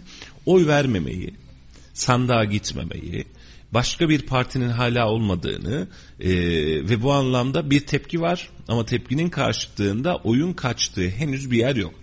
Mehmet Alternatif tes- tespiti doğru. Yani e, şu an herkes aynı hengamede. Bunu da aslında bugüne kadar oluşan algı düzeni çok rahatlıkla yapıyor. Yani çok net bir algımız var. Algımız ne? Onlar kötü, onlar şöyle, onlar böyle, onlar şuncu, onlar buncu. Aa geçmiş olsun. Ortada kimse kalmadı. Yani şöyle düşün. Pazarda malım var. Sadece her birinin üzerine çamur atmışsın. Bak bu kirli, bu pislenmiş, bu kirlenmiş, bu şöyle olmuş, bu böyle olmuş. Dönüyorsun diyorsun ki bak benim malım temiz. Başka mal yok zaten. Yani alabilecek bir alternatif de bırakmıyorsun. Hatta bu alternatiflerin oluşumuna, doğmasına dahi izin vermiyorsun. Mesela bir yerlerden birileri hareketlenecek. Şu an Türkiye siyasetinde aynı durum geçerli biliyor musun? Yani birisi birazcık hareketlenmiş olsa, yani biri biraz hareketleniyor mu acaba ya? Biraz parlıyor mu? Malı güzelleşiyor mu? Bak öyle yüzde yirmi, yüzde otuzdan bahsetmiyorum. Yüzde bir, yüzde iki eder mi acaba bu diye bakıyor. Gidiyor tezgahtan iyi bir tüccar gibi o malı almaya çalışıyor. Gel diyor senin malı da bizim tezgaha katalım. Bizim tezgah şöyle güzel sana 1 lira veririm 2 lira veririm. Niye? Bana alternatif de otur oturduğun yerde. Ben de sana gerekli göz kırpmayı yaparım. 1-2 sene içerisinde kendimi de içeride eritirim. Seni de içeride eritirim diyor. Eritmedi mi? Has Parti. Eritmedi mi? Demokrat Parti. Eritmedi mi şu an itibariyle? Büyük Birlik Partisi. Doğru mu? Kesinlikle. Yani. Çalışmıyor mu birçok parti ya da? Aynen öyle. Yani şu an e, kendi özgül duruşu Devlet Bey'in kendine özgü ve kendi özgül ağırlığı ve özgül duruşu nedeniyle hala işin içerisinde var. Yani Devlet Bey yerine feraseti bu kadar yüksek olmayan, yani bunu açık söyleyeyim bir e, usta bir siyasetçi yani yiğidi öldür hakkını yeme. E, buna rağmen tencerenin içerisinde erime noktasında. Hani erimedi. Hani hala bir duruş var. Eğer Devlet Bey yerine başka bir siyasi lider olmuş olsaydı o tencerenin içerisinde Süleyman Soylu olurdu. Numan kurtulmuş olurdu doğru mu? Kesinlikle. Yani erir ve giderdi. Hani bir yerden bir görev alınırdı, bir yerden bir malzeme verilirdi. O padişahım çok yaşa sıkıntı yok denirdi. Şu an devlet bey bile o kazanın içerisinde erimemek için e, tabiri caizse ciddi çaba sarf ediyor. İşte bugünkü açıklama, daha önceki açıklamalar, bakanlara karşı yapılan açıklamalar filan ben hala bir siyasi partiyim havasını veriyor. Hakkını yememek lazım. Ha, vatandaşın da bu anlamda MHP'ye de çok ciddi eleştiriler var. Haklı oldukları eleştiriler de var. Ama yine söylüyorum o kazan büyük bir kazan. İçine giren de e, herhangi bir malzeme gibi karamelize oluyor. Yani soğanı atsan karamelize oluyor. Yani yağ atsan zaten eriyor. Suya atsan içinde kaynıyor. Yok oluyor gidiyor koca bir denizin içinde. Şimdi Devlet Bahçeli yılların siyasetçisi yani herhalde 30 yılı, 35 yılı belki 40 yılı vardır siyasetin içerisinde. O bile böylesine zorlanıyorsa mevcut sistemin içinde e, yeni siyasete giren veya ya biz siyasetçi mi olduk acaba diyenlerin vay haline. Bence bu konuda e, diğer siyasi partilerden ziyade geçtiğimiz günlerde Fatih Erbakan'ın açıklaması Evet. da önemliydi. E, kendine has bir tavır sergiledi orada ve görünen itibariyle de herhangi bir ittifak içerisinde olmayacaklarını söyledi. Yüzde bir de oy alsak kendimiz alacağız. Yüzde on da alsak kendimiz alacağız. Açıklama güzeldi ama yani ben bu 20 yıllık şeye ortak olamam dedi. Günaha ortak olamam. Günaha ortak olamam dedi. Bence manidar bir açıklamaydı. Aslında kastettiğim noktalardan bir tanesi oydu. Şimdi Fatih Erbakan'ın fena olmayan parlayan bir hareketi var. Yüzdesini bilmem ben kamuoyu yoklamacısı değilim. Yüzde birdir, yüzde üçtür, yüzde beştir. Bak bunu da bilmem. Ama ufak tefek bir hareketlenme yaşattı. Özellikle maske, aşı vesaire çıkışıyla da aslında başka bir taraftar grubu elde etmiş oldu. Bir de eski Erbakancıların Erbakan ismine karşı bir zafiyeti var.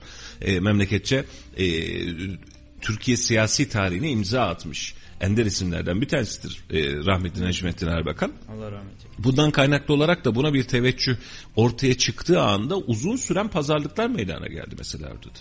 Bize gelin şöyle yapın bakanlık verelim işte vekillik verelim vesaire kulislerde ne konuşuldu bilmiyoruz ama bunlar hep konuşuldu. Ağır isimler geldi ve en sonunda ben bu 20 yıllık günaha ortak olmam dedi Fatih Erbakan ve kenara çekildi. Ee, biraz önceki kastım da oydu. Yani dışarıda başka bir ürün bırakmak niyetinde değil AK Parti. Evet. Başka bir ürün olsun istemiyor.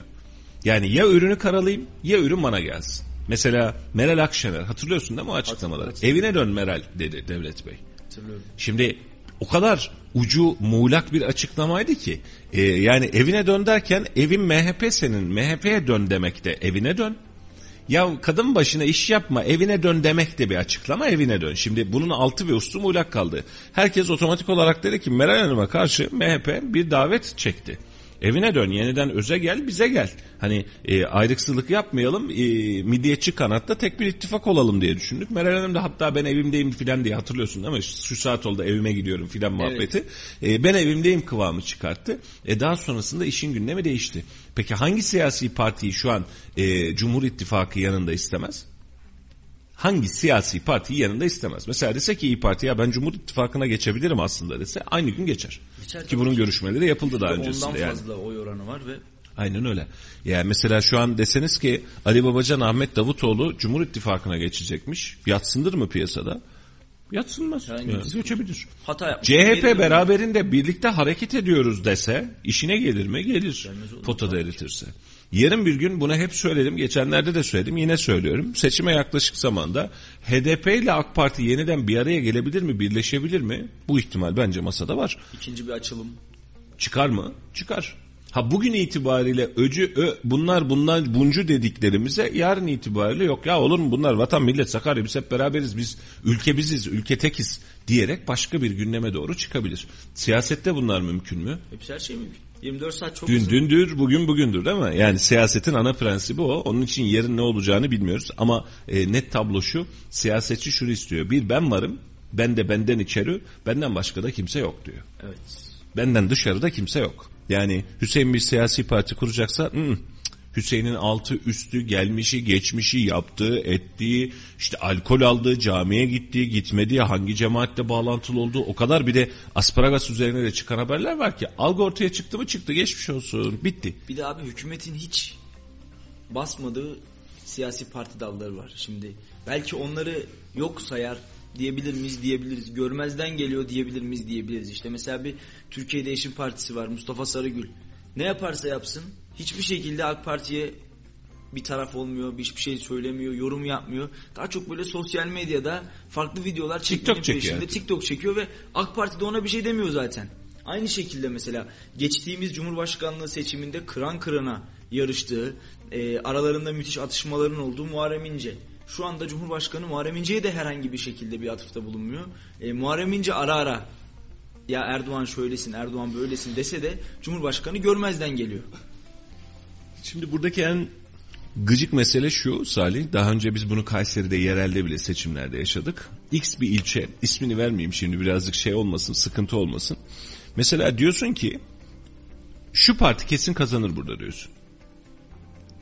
Eski adayın tadı yok. Yeniden aynısını aday gösterdiler. Örnek olarak veriyorum. Diyoruz ki Hüseyin burada belediye başkanı. Hüseyin bizim partide. Hüseyin devam eder. Hüseyin'in PR'ı çok yüksek değil. Hüseyin kazanamaz. Salih bizim partiden aday. Salih kesin kazanır diyoruz. Hayda.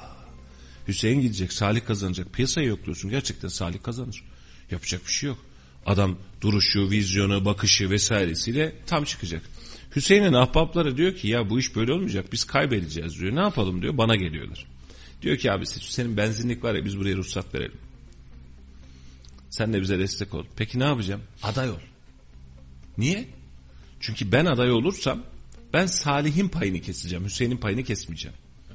Yani iki kişinin seçime girdiği bir yer düşün. Biri yüzde elli bir alınca iş bitiyor normal şartlarda değil mi? Yani fazla alan işi kurtarıyor. Evet. Üçüncü kişi girince benim de ortak paydadan tanıdıklarımız, eşimiz, dostumuz var. Ee, Hüseyin'in oy oranı yüzde kırk beşten yüzde kırka düşüyor. Misal olarak veriyorum. Salih'in oy oranı yüzde elli beşten yüzde otuz beşe düşüyor. Aradan kim çıkıyor? Yine Hüseyin çıkıyor. İktidarın gücü, siyasetin gücü, siyasetin bakış açısı gücü bir benzinlik ruhsatına dünyayı değiştirebiliyor. Şimdi bu bu memlekette yaşandı. Benzinlik deyince de belki birileri anlamıştır. Bu bu memlekette yaşandı abicim. Yani Salih kazanacakken Hüseyin durduğu yerde dursun biz burayı kaybetmeyelim diye e, ruhsat verildi, para verildi, imtiyaz verildi, özlük verildi. Sonra acısını çıkarttılar hadi hadise de. Yapıldı mı bunlar bu işte yapıldı. Birileri bekası için, kendi bekası için partisini, davasını sattı mı? Sattı. Ben buradayım dedi mi? Dedi. Hiç olmayacak insanlar, hiç olmayacak zamanlarda aday oldu bu ülkede. Sadece Kayseri üzerinde değil, Türkiye üzerinde de öyle. Şimdi bahsetmiş olduğum biraz önceki isimlerden mesela Sarıgül ile alakalı yani bunun coşkusunu PR'ına kim veriyor bir tane düşünün. Bu adam bu bütçeyi nereden buluyor bunu da bir düşünün.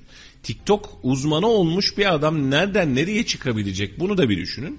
Ee, peki yarın bir gün medyaya çıktığında haber bültenlerine düştüğünde çıktığında meşhur malum kanallar var ya yanlıdan başka taraf yap haber yapmayan kanallar evet. var ya kimin haberlerini köpürtüyor bir de bunlara bakın. Şimdi çok iyi bir noktaya değindin abi. Ben zaman zaman denk geliyorum Mustafa Sarıgül'ün haberlerine mesela. Ee, isim vermiyorum ama ülkemizin önünde gelen haber ajansları bu adamın haberlerini yapıyor. Ya bu finansman nasıl sağlanıyor? Bunlar çok ciddi rakamlar. Bugün e, birçok noktada muhalefetin haberlerini es geçen, muhalefeti görmezden gelen, gözünü kapatan, evet. muhalefetin mitingleri eğer az sayıda katılım olduğu zaman gösterilen e, yok yoğun bir katılım varsa o katılımı es geçen veya e, muhalefetin haberlerini hiç vermeyen, vermek istemeyen, sadece ortalık karışırsa muhalefetin adını anan kurumlara bakıyorum Mustafa Sarıgül'ün parti binasındaki konuşmasını canlı yayınla vermeye çalışıyorlar. Mustafa Sarıgül'ün çağrısını canlı yayınla vermeye çalışıyorlar. Ya Mustafa Sarıgül'ün oy oranı ne? Mustafa Sarıgül'ün oy potansiyeli ne? Ya da Mustafa Sarıgül'ün finansmanı ne? Ya da bu Mustafa Sarıgül özelinde değil. Yani evet. birçok bunun Finansmanı nereden geliyor? Bunlar çok ciddi koca koca rakamlar. Koca koca rakamlar. Bugün birçok siyasi parti bunları öderken zorlanıyor ama Türkiye Değişim Partisi helal Yapıyor. olsun. Ödeyebiliyorlarsa helal Para var, olsun. saadet var. Ufak bir reklam arası verelim. Reklam arasından sonra yeniden burada olacağız. Keyifli sohbetimiz saat 9'a kadar devam edecek. Yaklaşık 2 dakika sonra buradayız. Bir yerlere ayrılmayın efendim. Radyo Radar yol açık devam ediyor. Efendim yeniden hoş geldiniz. Kısa bir ara demiştik. O kısacık aranın ardından yeniden buradayız. 91.8 Radyo Radar'dasınız. E, hepiniz hoş geldiniz, sefalar getirdiniz. Yayınımızda, Instagram yayınımızı tazeledik Hüseyin'cim. Tazeledik ve oradan da başladık. Şimdi ufak bir not verelim. Önümüzdeki hafta itibariyle gerek Sadi'nin akşamüstü yaptığı yayın, gerek bizim sabah yaptığımız yayınlarımızı sadece Radyo Radar Instagram hesabından canlı vereceğiz. Facebook'lar devam edecek dinlemeye devam etmeye, takip etmeye devam etmek istiyorsanız Radyo Radar 918 hesap numaramız. Instagram'dan bunu da takip etmeye devam edebilirsiniz. Bundan sonra canlı yayınlarımızı orada devam ettirmek niyetindeyiz. Bilginizi efendim e, bunu da ufaktan not olarak geçmiş olalım. Evet Salih zamlar, hayat pahalılığı, siyaset, siyasetin çetrefilliği derken e, günü gündemede yarılamış olduk. E, bir yeniden yayınımızı yeni açanlar için hatırlatmak isterim. Avrupa'da e, özellikle Rusya krizinin tırmanışının azalmasının ardından, sakinliklerinin e, rahatlamasının ardından şu an itibariyle doğal gaz fiyatlarında, Brent petrol fiyatlarında kısmi düşüşler söz konusu. E, Avrupa'da dün akşam itibariyle %13 civarındaydı doğal gaz spot piyasasındaki düşüş fiyatı. E, şu an şu dakika itibariyle bir son bir kontrol yapmak isterim. Brent petrolde de dün 96 e, dolar civarına çıkan Brent petrolün bugün düşüşte olduğunu görüyoruz. 93 dolar şu an itibariyle. Eğer Rusya krizi birazcık daha rahatlarsa e, gerek Brent petrolle gerek altın ons fiyatlarında bir miktar daha düşüşlerin gerçekleşebileceği ve piyasanın rahatlaşabileceğini düşünüyoruz. E, dün de 1870 dolara kadar çıkan e, altının ons fiyatı 1850 dolarlara kadar yeniden düştü. E, düşüşler gayet fazla. Brent petrolde de dediğimiz gibi 93 dolar civarında bir fiyat var. Şu an itibariyle anlık e, dolar kuru 13.60 euro kuru ise 15.44 seviyesinden de işlem görüyor. Ekonomik veriler olarak bunları da geçmiş olalım en azından. E, bu sürecin bu yapılan indirimlerin ve tabii ki dünya piyasasındaki değişimlerin bizler etikete de pompaya da yansıyacağını bir kez daha umut edelim, ümit edelim. Çünkü aynı ürünü bizler de kullanıyoruz. Hep 50 liralık alırım dediğimiz takdirde artık evden ofise bile gelemeyecek durumdayız. İnşallah e, önümüzdeki günlerde Brent Çok 50 lirayla gelirsin ya evden ofise o kadar da abartma Nasıl sen de şimdi. Gelirsin dedim. Bak gidersin demedim. gelirsin. Gitme konusu hadi ben ama gelirsin kardeşim. Buradan buradan yana bir sıkıntı yok yani. Gidiş biraz problem olabilir. Evet Otobüs gidiş problem olabilir. Gitme abi. Otur oturduğun yerde. Otur evinde ne işin var diyor ya ona dönüyor iş. otobüse dönmek zorunda kalabiliriz. İnşallah bu fiyatlar en kısa sürede e, etiketlere de ürünlere de yansır vatandaşımız en azından biraz bir nefes alır. Ben son bir de şey değinmek istiyorum abi ekonomi konusunda. Şimdi bu yıl çok fazla yağış aldık. Çok fazla kar yağdı. E, inşallah bu yağan karlar bu yıl ceremesini çektiğimiz, soğuklarını çektiğimiz, kışın koca koca doğal gaz faturası ödeten bu kar yağışı yaz ayları geldiğinde bolluk ve bereketlik olarak inşallah bizlere geri döner. E, tarladaki ekinler uzun uzun böyle boy boy domates, biberler, yemyeşil salatalıklar e, ve kıpkırmızı domatesler olarak pazar tezgahlarına düşer de şöyle üretimin bol olduğu bir yılda da inşallah vatandaşlarımızın cebi bir noktada e, şenlenir en azından sebze ve meyve fiyatlarıyla. Tabi bunun yanında hayvancılık yapan üreti hayvancılık yapan üreticilerimiz de aynı şekilde hayvanlarını sulak arazilerde rahat bir şekilde otlatırlar da en azından et fiyatları, süt fiyatları da bir noktada aşağıya gelmiş olur diyelim. Şimdi dün e, sayfamızda da haberini yaptığımız Millet Bahçesi betonlaşıyor haberi var. E, tarihçi yazar Mustafa Cingil, Tarih Pazar köşesiyle haftada bir arada bir yaptığı yayınlarla gerçekten Kayseri için önemli sesler getiriyor. E, kendisine saygı duyuyoruz ve koca koca selamlar iletiyoruz. En son Millet Bahçesi ile alakalı yapmış olduğu nitelikli, detaylı incelemeyi e, kendi sayfasında paylaşmıştı. Arkadaşlarımız da sağ olsunlar Mustafa Bey'e ulaşmışlar ve demişler ki Mustafa Bey nedir bu durum? Şimdi burada bir millet bahçesi yapıyoruz. Millet bahçesini siyasetçi eleştirince kızıyoruz. Siz istemiyorsunuz, Recep Tayyip Erdoğan ismini istemiyorsunuz, aslında böyle yapıyorsunuz, bu seçim vadidi filan diyoruz. Ama tarihçi bir insan, doğa dostu bir insan millet bahçesiyle alakalı bir şeyler söylemiş. Hüseyin hazır mı videomuz? Mustafa Bey'i özellikle baştan sona dinletmek istiyorum. Ee, çok kısa olmayan bir video ama gerçekten dün de bizim de derinen etkilendiğimiz, şehrin geleceği açısından derinen etkilendiğimiz, ne olduğunu anlatmaya çalıştığımız ama doğrudan bir tarihçi tarafından, bir incelemeci, bir araştırmacı tarafından daha rahat anlaşılacağını düşündüğümüz bir haber. Mustafa Bey'e bir kulak verelim, Mustafa Cingil'e bir kulak verelim ve Millet Bahçemizle alakalı ne diyormuş bir e, sesini bir en azından radyomuzda da yankılatalım. Görelim Hüseyin'ciğim. Son dönemde e, eski Hava Ekmel Bakım Merkezi alanı e, Millet Bahçesi'ne dönüştürülme kararı alındı haliyle. Fakat görüyoruz ki burası da e, maalesef tamamen şantiyeye dönmüş. E, her tarafta betonlar var. Biz e, aslında burada olması gereken e, tamamen ağaç. Sadece ağaç. Ağaçtan başka hiçbir şeyin olmaması lazım. Ne konferans salonu, ne tiyatro salonu, ne yeme içme mekanları, ne o ne bu. Betonlaşmadan hiçbir şeyin olmaması lazım. Fakat ne yazık ki burası da betonlaşmaya kurban olacak ve Kayseri yine yeşil alansız nefes almaya çalışacak. İnanın dünyada belki böyle bir ort, e, mekan yok. Dümdüz tepsi gibi ağaçlandırma adına en kolay ve en çabuk yapılacak yer. Fakat maalesef arkamızda da görüldüğü gibi e, ağaçla başlayacak bir iş betonlarla başlamış durumda. Yani sonu başından belli gibi bir şey. Üzülerek söylüyorum. Kayseri bir fırsatını daha tepecek. Bu yanlışın bedelini ileride bizler belki çekeceğiz ama kesinlikle bunu en çok genç e, nesil ileriki nesiller hissedecektir. Burada sadece bizler değil, ben şu anda kendimi yel değirmenlerine karşı koşturan Don Kişat gibi hissediyorum. Tek başımayım. Ama burada e, bu görev halkımıza düşüyor, gençlere düşüyor, Z kuşağına düşüyor, basına düşüyor. Herkesin buna el atması lazım. Bu gidişatı bir şekilde durdurmamız lazım. Aksi takdirde ileride geri dönüşü de olmayacak. Kendi kendimizi kandırıyoruz. Bir sürü mahalle aralarındaki e, cep parkları yeşil alandan sayıyoruz. Oysa cep parklar kesinlikle olması gereken eğlence ve dinlence merkezleridir, mekanlarıdır. Fakat buralardaki gerek çayırlar ve e, dikile ağaçlar yeşil alan e, niteliğinde değildir. Yeşil alan e, tarifi çok farklıdır. E, hemen hemen herkesin elinde akıllı telefonlar var. Bu telefonlarla basitçe Google'dan girdiğinizde şehre tepeden baktığınızda Kayseri'de 5 tane ana arter aktif yeşil alan görürsünüz. Bunlar neler? Birincisi Gültepe Parkı. 1924-25 yılında Vali Muammer Bey tarafından yapılan e, park. E, ikincisi 1935 yılında yapılan Sümer fabrikasına ait olan yeşil alan. Üçüncüsü e, 1963 yılında Belediye Başkanı Mehmet Çalık tarafından yaptırılan Beştepeler Parkı.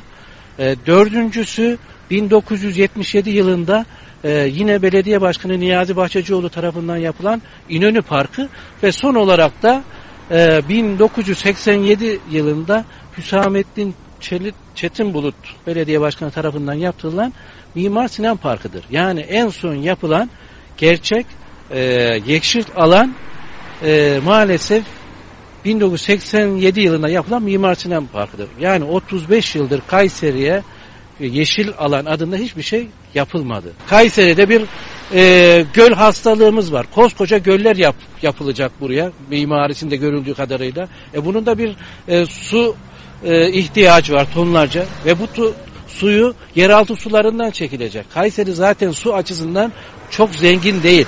Oysa burası ağaçlansa yağmur çekecek, çeken yağmurlarla da yeraltı suları e, zenginleşecek, e, olumsuzluktan kurtulacak. Bugün mesela hafta sonlara bakıyoruz, e, yamaç paraşütü indiği oradaki parkta gençler, çocuklar, aileler orada nasıl eğleniyorlar, nasıl çödeliyor. Orada küçücük bir yerin o kadar tadını çıkarıyor. Ben yani burasını tamamen ağaçlanıp e, ağaçtan başka hiçbir şeyin olmamasını istiyorum. Bu e, biz sadece benim değil. Benim buradaki seslenişim herhangi bir siyasiye değil. Ben tamamen karşımda e, e, gördüğüm kişiler aklı selim. Aklı selimden ben bunları rica ediyorum. Evet Mustafa Cingil hocamız önemli açıklamalar yaptı ve şimdi kendimi Don Kişot gibi zannediyorum dedi. Ee, çıktığınız yolda yalnız değilsiniz Sayın Hocam. Öncelikle onu belirtmek isterim. Çünkü siyasi bir niteliği, siyasi bir kişiliği, siyasi bir olgusu, siyasi bir duruşu olmayan Kayseri tarihine, Kayseri'nin kendisine bizzat gönül vermiş, tarihi eserleri korumak için dernekler kurmuş, e, beraberinde bunun için hizmet eden önemli bir insan. Ve e, Mustafa Hocam Millet Bahçesi ile alakalı hafta sonu yaptığı açıklamada da aynısını söylemişti. Bizim mikrofonlarımıza bir hanım mikrofonlarına yaptığı açıklamada da aynısını söyledi. E, betonlaşan, betonlaştırdığımız adına millet bahçesi dediğimiz, yeşil alan dediğimiz koskoca bir alanı, bir nefes alma alanını mimari yapılarla döşemeye başladık. Ee, çok haklı bir şey söylüyor. Ya bizim buraya ağaç dikmemiz lazımdı. Hani bura park ya. Buranın ağaç olması lazımdı normal şartlarda. Biz betonla inşaat ve şantiye alanına çevirdik. Rekreasyon alanı diyebileceğimiz alanları, küçük parkları kendimize yeşil alan olarak koyduk. Tespit çok güzel. Bakın Talas'ta bir paraşüt indirme alanı var. E, bir stadyum, bir halı yani e, çim saha büyüklüğünde doğru mu? Futbol alanı evet. büyüklüğünde bir alan. Küçücük bir alan aslında. Böyle devasa bir alan filan değil. Ve insanlar oraya koşuyor. Nefes yeşil, almak için, yeşil yeşile ulaşmak için. Bak ağaç da yok ha. Sadece çim var. İnsanlar buraya koşuyor. Bizim yeşile ihtiyacımız var. Bizim ağaca ihtiyacımız var. Bizim nefes alma alanlarına ihtiyacımız var. Ama şehrin merkezinde hiçbir yerde bunu yapmamak üzere ısrar ve inat ediyoruz. Mesela imar plan tadilatları geliyor. Saçım biliyorsun belediye meclis kararlarını, belediye meclis gündemlerini sürekli olarak takip ediyoruz. Muhalefet de her defasında ısrar ediyor ve zannediliyor ki ya muhalefet ısrar... Ya kardeşim bir mahalle kuruyorsun, bir şehir kuruyorsun, yeşil alanı yok. Evet. Nefes alacak alanı yok. Ve bizim orman gibi alanlarımız olabilecekken biz şu an itibariyle yapmış olduğumuz işlerle sadece mimari yapılaşmalar, rantsal alanlar, ekonomik alanlar oluşturmaya çalışıyoruz. Ve bir tarihçinin bunu söylemesi bence bir siyasinin söylemesinden çok çok daha değerli. Evet. Yani bunu bir siyasi söyleseydi atıyorum CHP, İyi Parti, ya da başka bir parti orada gidip de kardeşim bu alanda betonlaşma oluyor ne yapıyorsunuz siz diye açıklama yapsaydı evet bunu ya kardeşim siz de siyaseten buna geliyorsunuz filan derdiniz. Ama Mustafa Bey gibi Kayseri için gerçekten gününü gecesini hayatına adamış insanlara siyasiymiş gibi davranmaktan da vazgeçmemiz lazım. Sesini dinlememiz lazım. Ne oluyor burada dememiz lazım. Ve bakın gerçekten Kayseri'nin geneline bakın. Bizim e, çok az miktarda. Hocam da tek tek saymış hatta. Yani e, işte İnönü Parkı'nın yapılmasını, Gültepe Parkı'nın, Sümer'in yapılmasını. Bak mesela Sümer'de koskoca bir ağaçlık alan vardı yıllarca. Orman gibi bir alan vardı. Şu an o da imara açıldı. Yani yarısından çoğu gitti. Fabrikanın bulunduğu alan gitti. Beraberinde diğer tarafta Allah'tan Abdullah Gül Üniversitesi aldı. Orada çok ciddi yapılaşma yok ağaçlık kısım kaldı. Peki başka nereye ne yaptık? Yani son 20 yılın 30 yılın içerisinde aklı yetenler için söylüyorum. Yani ne yaptık biz yeşil alan olarak? Şehrin nefes alması için, yaşaması için, durması için, birikmesi için ne yaptık? Şimdi bakın mesela şehrin daha uzak bölgelerinde mesire alanlar oluşturuyoruz. Adı mesire alanı, ormanlık alan filan değil. Piknik alanı oluşturuyoruz. Ve bunların da her birini yaz dönemine geldiğimiz zaman sadece bizim mangal yaktığımız alanlar haline getiriyoruz ve çıkartıyoruz işin içerisine. E peki bu şehir nerede nefes alacak? Bu şehrin buna ihtiyacı yok mu? Yani Yahyalı'daki Hacer ormanlarına mı biz sadece güveneceğiz ormanımız var diye? Misal olarak veriyorum. Bünyanda kenarda kalmış ağaçlık alanlara mı biz niyet edeceğiz? Koramaz Vadisi'nde bizzat e, oradaki köylünün ektiği biçtiği ceviz ağaçlarına mı biz ormanlık alan diyeceğiz? Şimdi iki yıl önce e, bir belediye başkanı ben de isim vermeyeyim hedef gösterir gibi olmasın. E, gazeteciler adına ağaç dikecekti. Evet. Ve bir alana davet edildik. Gittik. Kanal boyunca yol. Kanal geçiyor ortadan ve yol kenarı ağaçlandırma çalışması yapıyorlarmış.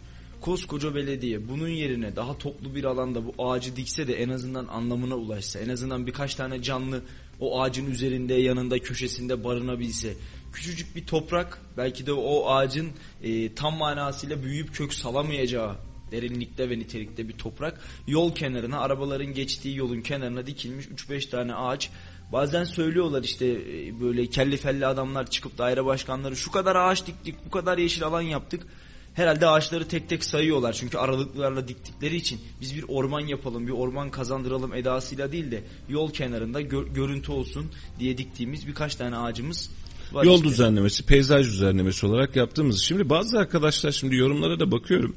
Ee, şehir hastanesine benzetenler olmuş mesela. Şehir hastanesine de yok dediniz. Bakın şimdi bunlar oluyor.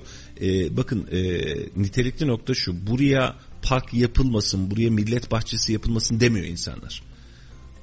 Mustafa Bey de bunu demiyor. Kimse Bak demedi. buraya millet bahçesi yapmayın filan da demiyor. Şimdi orada lavabonun ihtiyacın mesela ufak tefek birkaç tesiste yapabilirsin. Buna da bir itiraz yok. Ama diyor ki Mustafa Bey buraya konferans salonu, kongre salonu, yeme içme alanı filan yapmak için ısrar etmeyin. Buraya ağaç yapın. Bakın bura ağaç olsun gerçekten bir bahçe olsun. Bir millet bahçesi olsun. Ve bunun içerisinde de insanlar rahat rahat hem şehir adına nefes alınabilecek bir alan olsun hem de gelecek yıllara, önümüzdeki belki de 20 yıla 30 yıla ortaya çıkabilecek kocaman bir ormanımız olsun burada bu alanda. Olan çok büyük. Ama biz bunu ticarethane alanlarına dönüştürerek acaba buradan betonla ne yapabiliriz derdine düşmeyelim de biz ağaçla, otla, yeşille bu işi toparlayalım istiyor. Yani kimse e, hani burada şu anlaşılmasın millet bahçesi e, biz bunu başta da konuştuk aslında. Yani ihtiyaç var mı dönemi doğru mu tartışılır. Ama e, bu alanda bu kadar betonlaşmaya şu an geçerken de bakıyorsunuz giriş kapıları koca koca taglar içeride binalar yapılar filan. E, park nerede? Yapacağız hele. Ankara'nın girişinde e, Melik Gökçe'nin yaptığı o bir kapı var abi. Evet. Biliyorsun. Ben biraz ona benzetiyorum. O üç tane, dört tane büyük blok var ya biraz Evet. onlara benzetiyorum onları. Şimdi Cumhurbaşkanı'nın seçim vaadiydi. Evet. İsmi de Recep Tayyip Erdoğan Millet Bahçesi olsun mu? Olsun. Yani benim için herhangi bir beis yok. Zaten e, muhalefet kanadından da isimle alakalı bir eleştiri gelmedi. Kimse ya niye bunu yapıyorsunuz bile demedi. Herkes saygı duydu alınan karara. Ama Cumhurbaşkanı da seçim vaadinde şunu söylediğini çok net hatırlıyorum. Kadınlar, çocuklar dedi, anneler, babalar hafta sonu gidecekler, ellerine keklerini alacaklar, boylu boyunca uzanıp yuvarlanacaklar ifadesini kullanmıştı Sayın Cumhurbaşkanı. E, o dönem eleştirilmişti aslında. O belki de oradaki ağaçlardan, yeşil alandan bahsetmişti biraz iyi niyetli bakacak olursak. Ama bugün geldiğimiz noktada tamam Sayın Cumhurbaşkanı'nın seçim vaadi yerine gelsin ama nerede yuvarlanacağız? Binaların arasında mı? Ya Salih bir de hadiseye şöyle bakalım. Mesela Ali Dağı'nı yıllarca biz ağaçlandırmak için çabaladık. Ama her seferinde birileri sabote etti. Orada yangın çıktı, oradaki ağaçlar öldü vesaire oldu. Ya Ali Dağı olacaktı, bir türlü olamadı. Peki şimdi ne oluyor? Ali Dağı'nın yüzeyine yüzeyine doğru villalar, yapılar çıkmaya devam ediyor. Evet. Şimdi burası özel mülk diyoruz, geçiştiriyoruz doğru mu? Ya burası özel mülk kardeşim, tapulu alanıymış. Ali Dağı'nın üzerinde adamın tapusu varmış. Kabul. Peki buraya inşaat izni veren kim? Özel mülkün kendi müteşebbisi mi? Kesinlikle hayır. Buraya birisi inşa izni veriyor değil mi? Koca koca yapılar yapıyor. Yapılmasın filan demiyorum ama yapılmasın. Şunun için yani özellikle altını çizerek söylüyorum. Yani birileri inşaat yapmasın değil ya bu inşaat için yapılabilecek yerler var. Sen dağın yüzeyine kadar inşaat çıkartıyorsun. Nefes alacağımız yerde sen insanlara seyir alanları oluşturuyorsun. Ekonomik ticari alanlar oluşturuyorsun. E yapma güzel abim. E yapma. Şehir bizim ve bu şehir bize yine lazım. Şimdi millet bahçesinde size bu kadar eleştiri varsa millet bahçesinde hemen alternatifi şehir merkezinde kaldıysa boş alanınız, ticaret alanına dönüştürmediğiniz, konut alanına dönüştürmediğiniz, parselleyip satmadığınız, ihaleye çıkmadığınız bir alan kaldıysa yapın kocaman parklar da görelim. E şehrin merkeziydi o zaman da şehrin merkeziydi İnönü Parkı yapılırken. Gültepe Parkı'nı yani minnacık kaldı adı ayrı bir hadise de Gültepe Parkı'nı bir hesap edin. Orası da şehrin merkezi. Doğru mu? E yapılmış mı? E yapılmış. E yapın bir zahmet. Demek Yani şimdi biz mesela Cumhurbaşkanı 11-11'de çıkıyor diyor ki ağaç dikme etkinliği yapacağız diyor doğru mu? Tüm Türkiye'de biz ağaç dikme etkinlikleri yapıyoruz. Yapalım da bak ne kadar güzel bir şey. Milyon milyon milyar milyar ağaç dikelim her yere dikelim. Ama bunu yaparken sadece şehrin dışında değil şehrin içinde de yapın bunu. Şehrin içinde de ihtiyacımız var. Bir mesaj gelmiş. Doğrudan okuyacağım. Yeşil alan konusunda haksızlık yapıldığını düşünüyorum. Mazaka Anadolu Fuarı'nın kullanıma açılması gibi birçok örnek verebiliriz. Paraşüt alanının dolup taşması imajının yüksek olmasından kaynaklanıyor. Kayseri ciddi bir imaj eksikliğini olduğunu düşünüyorum. Örneğin Kayseri Kalesi'nin etrafı ve içi düzenlenmiş olmasına rağmen gidilemediğini ve bir yaşam alanı olmadığını düşünüyorum. Sizden fikrim. Yani sadece yapmak yeterli değil, şehrin ruhunu elinden almamak, imajını yükseltmek gibi dertlerin de olması gerektiğini düşünüyorum. Dünyanın hiçbir yerinde sanatçılar bir sokağın içine hapsedilmiş değildir. Sanatçılar Sokağı adı altında kalenin çıkmaz bir dehlizini sokak sanatçılarına ayırt etmişler. Ben birçok ülke gezdim. Bu şekilde bir sokağın içinde sanat yapıldığını görmedim. Boncukçu mu e, bu e, boncukçu mu bu sanatçılar yan yana dizilik müzik yapsın. Bu tür durumlar spontane gelişen durumlardır ve spontan oluşunca e, olunca hoş gelir demiş Davut Ertuğrul. Şimdi e, kale konusunda sizlerle e, hem fikirim ama yeşil alan konusunda haksızlık yapıldığını düşündüğünüz kısımda mesela demişsiniz ki Mazaka Anadolu Fuarı'nın kullanıma açılması gibi birçok örnek verebiliriz demişsiniz. Bu alanlardaki yeşillenme ve bu alanlardaki yeşillik sayısı mesela Mazak alanda bir gidin. Ne kadar ağaç var? Tamamen peyzaj yani görüntü için yapılmış onlar. Aynen öyle. birçoğu. Yani bakın e, nefes alabileceğimiz yerden bahsediyoruz. Evet imajı yüksek yerler olsun mu olsun, eğlence, rekreasyon alanları olsun mu olsun. Biz mesela Mazak Alant yapılırken de aslında aynı tartışmayı yaşamıştık ama e, biz o zaman radyomuz yoktu. Belki bu kadar açık açık konuşmuyorduk birçok şeyi. Koskocaman bir hayvanat bahçesi yaptık. Doğru mu? Evet. Doğru. Hayvanat bahçesi nedir arkadaşlar? Bir tür hayvan hapishanesi. Hem fikir miyiz? Şehrin için şehir için doğru alan mı ne kadar doğru alan filan bunları tartışmıyorum bile. Yani buradaki hengameyi çıkıyorum işin içerisinde. Bakın şu an yaptığınız işletme ve işletmenin niceliğinde biz sadece rakamlar veriyoruz. Kış döneminde işte ayılara e, şunlar verildi. Yaz döneminde buzlu yiyecekler verildi. E, zürafa doğum yaptı. Artık bu haberleri de doğru düzgün geçemiyoruz. Bu yıl ziyaretçi sayımız bu oldu. Orada yapmış olduğumuz alana en son ne zaman gittiniz bir hesap eder misiniz? Çok uzun zaman oldu ben gittim. Şimdi başladığı günleri çok iyi hatırlıyoruz değil mi? Böyle aa gidiyoruz geliyoruz gidiyoruz geliyoruz du. Şu an mı acaba? Gurbetçi geldiğinde oradaki eğlence alanlarını tercih ediyor. Artık şehir de bu tarafa gitmemeye başladı. Siz orada bir yaşam alanı oluşturmuş olmadınız. Bir yaşama alanı oluşmadı. Ve bu yaşam alanı şimdi mesela fuar alanını çıkarttık. Biz Anadolu Fuarı'nın içerisindeki Luna Park hengamesini çıkarttık. Mazak alanda dedik ki ya sen burayı süresiz işlet al sana bir kocaman yer. Yap bakalım ne olacaksa olsun. Peki fuar alanındaki Anadolu Fuarı zamanındaki etkiyi alabildik mi? Şimdi marka ve ideallerden bahsediyoruz ki e, Davut Ertuğrul da bu anlamda benimle hemfikir olacaktır muhtemelen. Anadolu Fuarı'nın fuar alanında yaptığımız günleri hatırlayan arkadaşların muhtemelen gözleri doluyordur. Hayat orada akardı. İki ay, üç ay boyunca hayat orada olurdu. Yeme içme alanları vardı, gazinolar vardı, Anadolu Fuarı vardı ve fuar yapılırdı. Bakın Anadolu orada fuar alanı ya. Yani gözünüze farklı gelmesin. Hakikaten açık havada tarım fuarları yapılırdı orada. Fuar alanı olurdu. Türkiye'nin her yerinden insanlar gelirdi. Bölgenin en büyük fuar alanlarından bir tanesiydi. Kırpa kırpa kırpa kırpa bir hale getirdik. Şimdi oraya da bir fuar alanı açtık. Doğru mu? Bak orada da bir fuar alanı var. Kapalı fuar alanı var. Daha güzelin olmasını bekleriz. Ama kapalı fuar alanında ne yaşıyoruz? Yöresel ürün hengamesi yaşıyoruz. Başka hiçbir şey yaşamıyoruz. Ya geçtik onu kitap fuarı yapıyoruz. Kitap fuarının önünde de yöresel ürün hengamesini koyuyoruz. Evet. Yani biz mal satacağız, peynir satacağız, zeytin satacağız diye yana yana debeleniyoruz. Abi daha da acısını söyleyeyim kitap fuarı bu yıl yine daha azdı geçen yıllara göre de geçtiğimiz yıllarda bu daha yoğunluktaydı. Ee, anahtarlık, kupa bardak, çay seti, fincan takımı, poster. Ee, insanlar oraya kitap almaya, kitap kitabı dokunmaya, kitabı koklamaya, matbaadan çıkmış bir şeyi görmeye gidiyor. Sen insana anahtarlık satmaya çalışıyorsun. Çakmak Peynir satmaya- satıyorsun, bal Pey- satıyorsun ya. Kolonya satıyorsun. Ee, ondan sonra parfüm satmaya çalışıyorsun ve bunları kitap fuarı dediğimiz binanın içine koyuyorsun. Sabun satıyordu ya bir insan doğal sabun satıyordu kitap fuarında. Ya ne işi var doğal sabunun kitap fuarında? Ya da pamuk şeker. standın girişinde kocaman bir yer vermişler ve insan orada pamuk çeker. Osmanlı macunu filan satıyor. İnsanları geçmişe nostaljiye döndüreceksen bunu kitap fuarının kapısının önünde yapma. Valla böyle bir geçmişe dönderme engelmesi değil. Bak şimdi yarın bir gün yeniden Ramazan geliyor. Yine aynısını yaşayacağız. Yine aynı bölgede belediye etkinlikler yapıyorum diyecek. Ve yine yöresel ürün fuarı kıvamında cebimizden az para çıkıyor. Bizim bir yandaşımız da buradan sebepleniyor diyerek orada yine yeniden bir yöresel ürün alan açacağız. Düşman mıyız? Değiliz. Ama bakın şunu söyleyeyim. Bu şehrin insanının kazanabileceği rakamı, alabileceği peyniri, alabileceği başka bir şeyi şehir dışından getirip 10 gün sonrasında yerinde bulmayacağınız insanlardan aldırmayın. Evet. Yani bu bir ticaret alanı değil. Mesela fuarsa fuarda satış yapmak yasak. Artık kanunen yasak. Fuarda satış yapamazsınız. Ve dikkat ederseniz önceden yöresel ürünler fuarıydı. Şimdi sadece yöresel ürünler. Bu kadar. Fuarı yok. E şimdi Kayseri'de de esnaf var. E gidin bir yer kiralayın, bir çarşı kiralayın, bir pazar kiralayın. Gidin orada yapın bunu sürekli olarak yapın. 7-24 yapın. Ürün satın, AVM'cilik yapın, zaman- marketçilik yapın. O zaman rekabet olur bu kadar yükseğe Değil mi? işte. O zaman çıkmaz iş işin içerisinde. Şimdi e, Davut Bey bu anlamda katılıyor. Mesela kale ile alakalı yaptığımız eleştirilerde de aynısı var. Yaşamayan bir kalemiz var.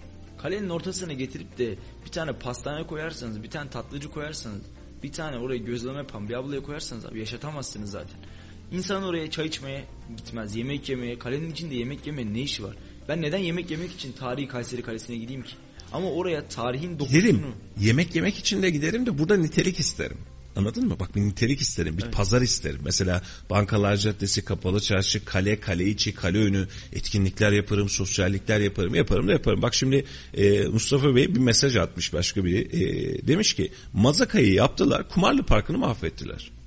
Beştepeler yokken Kumarlı Parkı vardı Kayseri'de demiş. Doğru söylüyor. Orada bizim bir kumarlı parkımız vardı. Bak şimdi Mustafa kardeşim söyleyince hatırlıyorum. Benim ortaokul yıllarımda kaçardık. Orada bir e, okuldan kaçardık yani kaçardık derken orada bir kumarlı havuzu vardı meşhur ve etrafında suyun aktığı, bak zeminde suyun aktığı bildiğin ağaçlıklı alan vardı. O bahsetmiş olduğumuz alanda. Orası bir mesire alanının çok çok daha ötesi bir doğal e, yaşam parkı gibi bir yerdi. Ve şu an bakmış olduğumuz zaman durum o halde mi? Değil.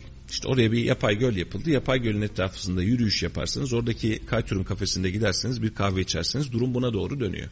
E, şehrin şimdi biraz önce e, Mustafa Cingil'in yaptığı açıklamaya betonlaşma açıklamasına yeniden dönmek istiyorum aynı noktada. E, çok haklı ve Mustafa Hocam Don Kişot değilsiniz doğrusunu yapıyorsunuz. Şehir için doğru bildiğimizi anlatmak zorundayız. Taraftarınız olur olmaz eleştiriler yererler çok da problem değil. Ama şehir için doğru olanı yapmak zorundayız mecburiyetindeyiz. Yani çünkü biz bugün siyasetten bahsediyoruz. Bugün bir partiden bahsediyoruz. Allah aşkına 40 yıl öncesinde AK Parti vardı? Başka bir siyasi parti vardı işin içerisinde. Başka birçok siyasi parti vardı. Biz neler gördük neler geçirdik. Mesele sadece parti meselesi değil ki. Şehir gidiyor. Bakın e, pazartesi günkü meclis toplantısında Kazım Bey de hatta daha sonrasında beyanatını dile getirdi, gösterdik. Şimdi e, karpuz atanlı bir alan açıyorsunuz. Biz buraya yapılaşmayı açtık. Peki açıyoruz da nereye kadar gidiyoruz? Yani e, şu an belediyenin ya da kamunun paraya ihtiyacı olduğu için bir yerleri satmak derdinde, bir yerleri ranta açmak, bir yerleri imara açmak derdinde cebine almıyor. Yani bunu bize hizmet olarak döndürecek. Bu konuda hem fikirim. Ama şehri ne kadar düzgün planlıyoruz? Ne kadar para edecek etmeyecek yerlere bakıyoruz? Ne kadar doğru bir geleceğe gelecek vizyonuna ait bir planlama yapıyoruz? Yani bugün itibariyle baktığımız zaman biri dese ki mesela İncesu yolu üzerindeki boşluk alan dahil olmak üzere, İncesu dahil olmak üzere yeni bir şehir yapılaşması sunacağız mantıklı gelebilir. Bünyan tarafında biz yeni bir şehir planlaması yapacağız. Bak şehir böyle görünecek. Mantıklı gelebilir. Buradaki arsaları alırsınız, değerlendirirsiniz, kamulaştırırsınız, yeniden satarsınız, yeni bir şehir kuruluyor dersiniz. Bu da mantıklı gelebilir. Hatta cebinizden para çıkmaz, üstüne bile para kazanırsınız. Ya yeni bir şehir doğuyormuş filan dersiniz. Ama şu an öyle yapmıyoruz. Bulduğumuz yere Bina. para ediyor nasıl olsa yapıştır devam et. Yeni bir rezerv alan açmıyorsunuz. Şehirdeki normal alanımızın içerisinden yiyorsunuz. Mustafa Bey bir kez daha hak verdim. Bir kez daha tebrik ettim. E, kendisinin bu anlamda da en büyük destekçilerinden biri olmak isteriz. E, bu tür konularda. Şehir nefes alamıyorsa betonarme binalar, betonarme yapılar yapmak yerine nefes alabilecek yerler yapmayı lütfen tercih edin. Siz de rahat edin, biz de rahat edelim. Yani şehirde 10 tane, 20 tane, 30 tane, 100 tane park yaptık diyerek e, küçük küçük cep parkları yeşil alan olarak görerek bu işin içerisinden çıkma şansımız yok. E, dün mesela Köşk Mahallesi'ndeydim. Yani geçerken bir yere uğradım. Şöyle bir baktım. Ya dedim bura ne kadar güzel bir mahalleydi. Hani imajı ne kadar yüksek bir mahalleydi değil mi? Binalara baktım sonra. Dip dibeyiz. Düz giden yol yok ya. Hulusi Akar bulvarına çıkacağım. Dümdüz giden yolum yok. Yani oradan kıvrılıyorsun oraya kıvrılıyorsun. Arsa sahibine arsaya şekle şemale uygun olarak bambaşka bir yapılanma çıkmış ve cazibe alan olarak. Çünkü o zaman prestij öyleydi. Köşk. Mustafa Şimşek Caddesi. O filan çok prestijli yerlerdi. E şimdi bakıyorsun prestij yerle bir oldu. Beraberinde her yer bina doldu. Ve bakın o alanda yıllar öncesinde yapılan bir park var Mustafa Şimşek Caddesi'nin üzerinde. Peki arada biz nereyi park yaptık? Nereye park yapabilme ihtiyacı hissettik, yapabildik? Para etmeyen bir şeye rağbet göstermiyor. Ne gerek var değil mi? Yapalım binaları para ediyor zaten. Oynayan Her şey. bilet kesemiyoruz. Ya ne gerek var? Problem değil. Bıraksın devam etsin. Ne yazık ki ne yazık ki ne yazık ki yani e, halimiz ahvalimiz durumumuz böyle. Şimdi e, gündemi ve e, konuyu e, çıkartalım başka bir noktaya dönelim. E, dün e, Çetin Arık'ın da e, Kayseri CHP milletvekili Çetin Arık'ın da kulaklarını çınlatmıştık. Dün sağ olsun ulaştı. E, işi gücü rast gelsin. E, kendisine de selam olsun. E, haklı eleştirimizi de kabul ettiğini de söyledi. E, sağ olsunlar. Dün bir kez daha bir açıklama geldi. Alparslan Baki Ertekin'le alakalı hangi vakıflara kaç para aktarıldı diye bir başlıkta geçti bu. E, Cumhuriyet Halk Partisi Kayseri Milletvekili Çetin Arık e, doğrudan Fuat Oktay'ın yanıtlaması üzerine bir soru, soru önergesi veriyor.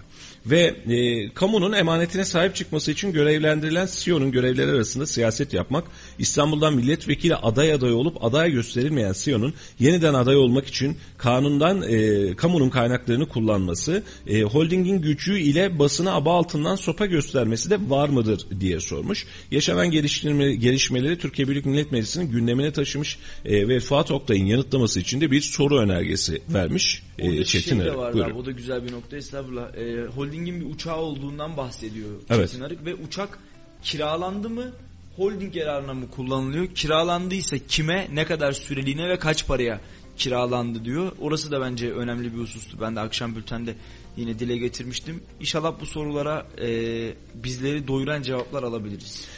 Cevapları bekliyoruz. Ee, biz de bekliyoruz. Çetin Bey de muhtemelen gelecek cevapları ve gelecek e, süreçleri de bize yani basına da e, kamuoyuna da açıklayacaktır. Bunu da yayınlayacağız ve e, dediğimiz gibi yapılabilecek hengamenin içerisinde, yaşanabilecek hengamenin içerisinde Anadolu Holding'e e, sadece birinin yönettiği bir alan olarak bakmamak, kamunun malı dahası Kayseri'nin malı olarak bakmak lazım. Dün boydaklarında bugün bir e, hukuksal süreç de devam ediyor. Yarın yine boydaklarında olabilir. TMSF'de kalabilir. TMSF başka bir yere de aktarabilir. Başka bir yere de satabilir. Bak bunun ne olacağıyla alakalı bir fikrimiz yok.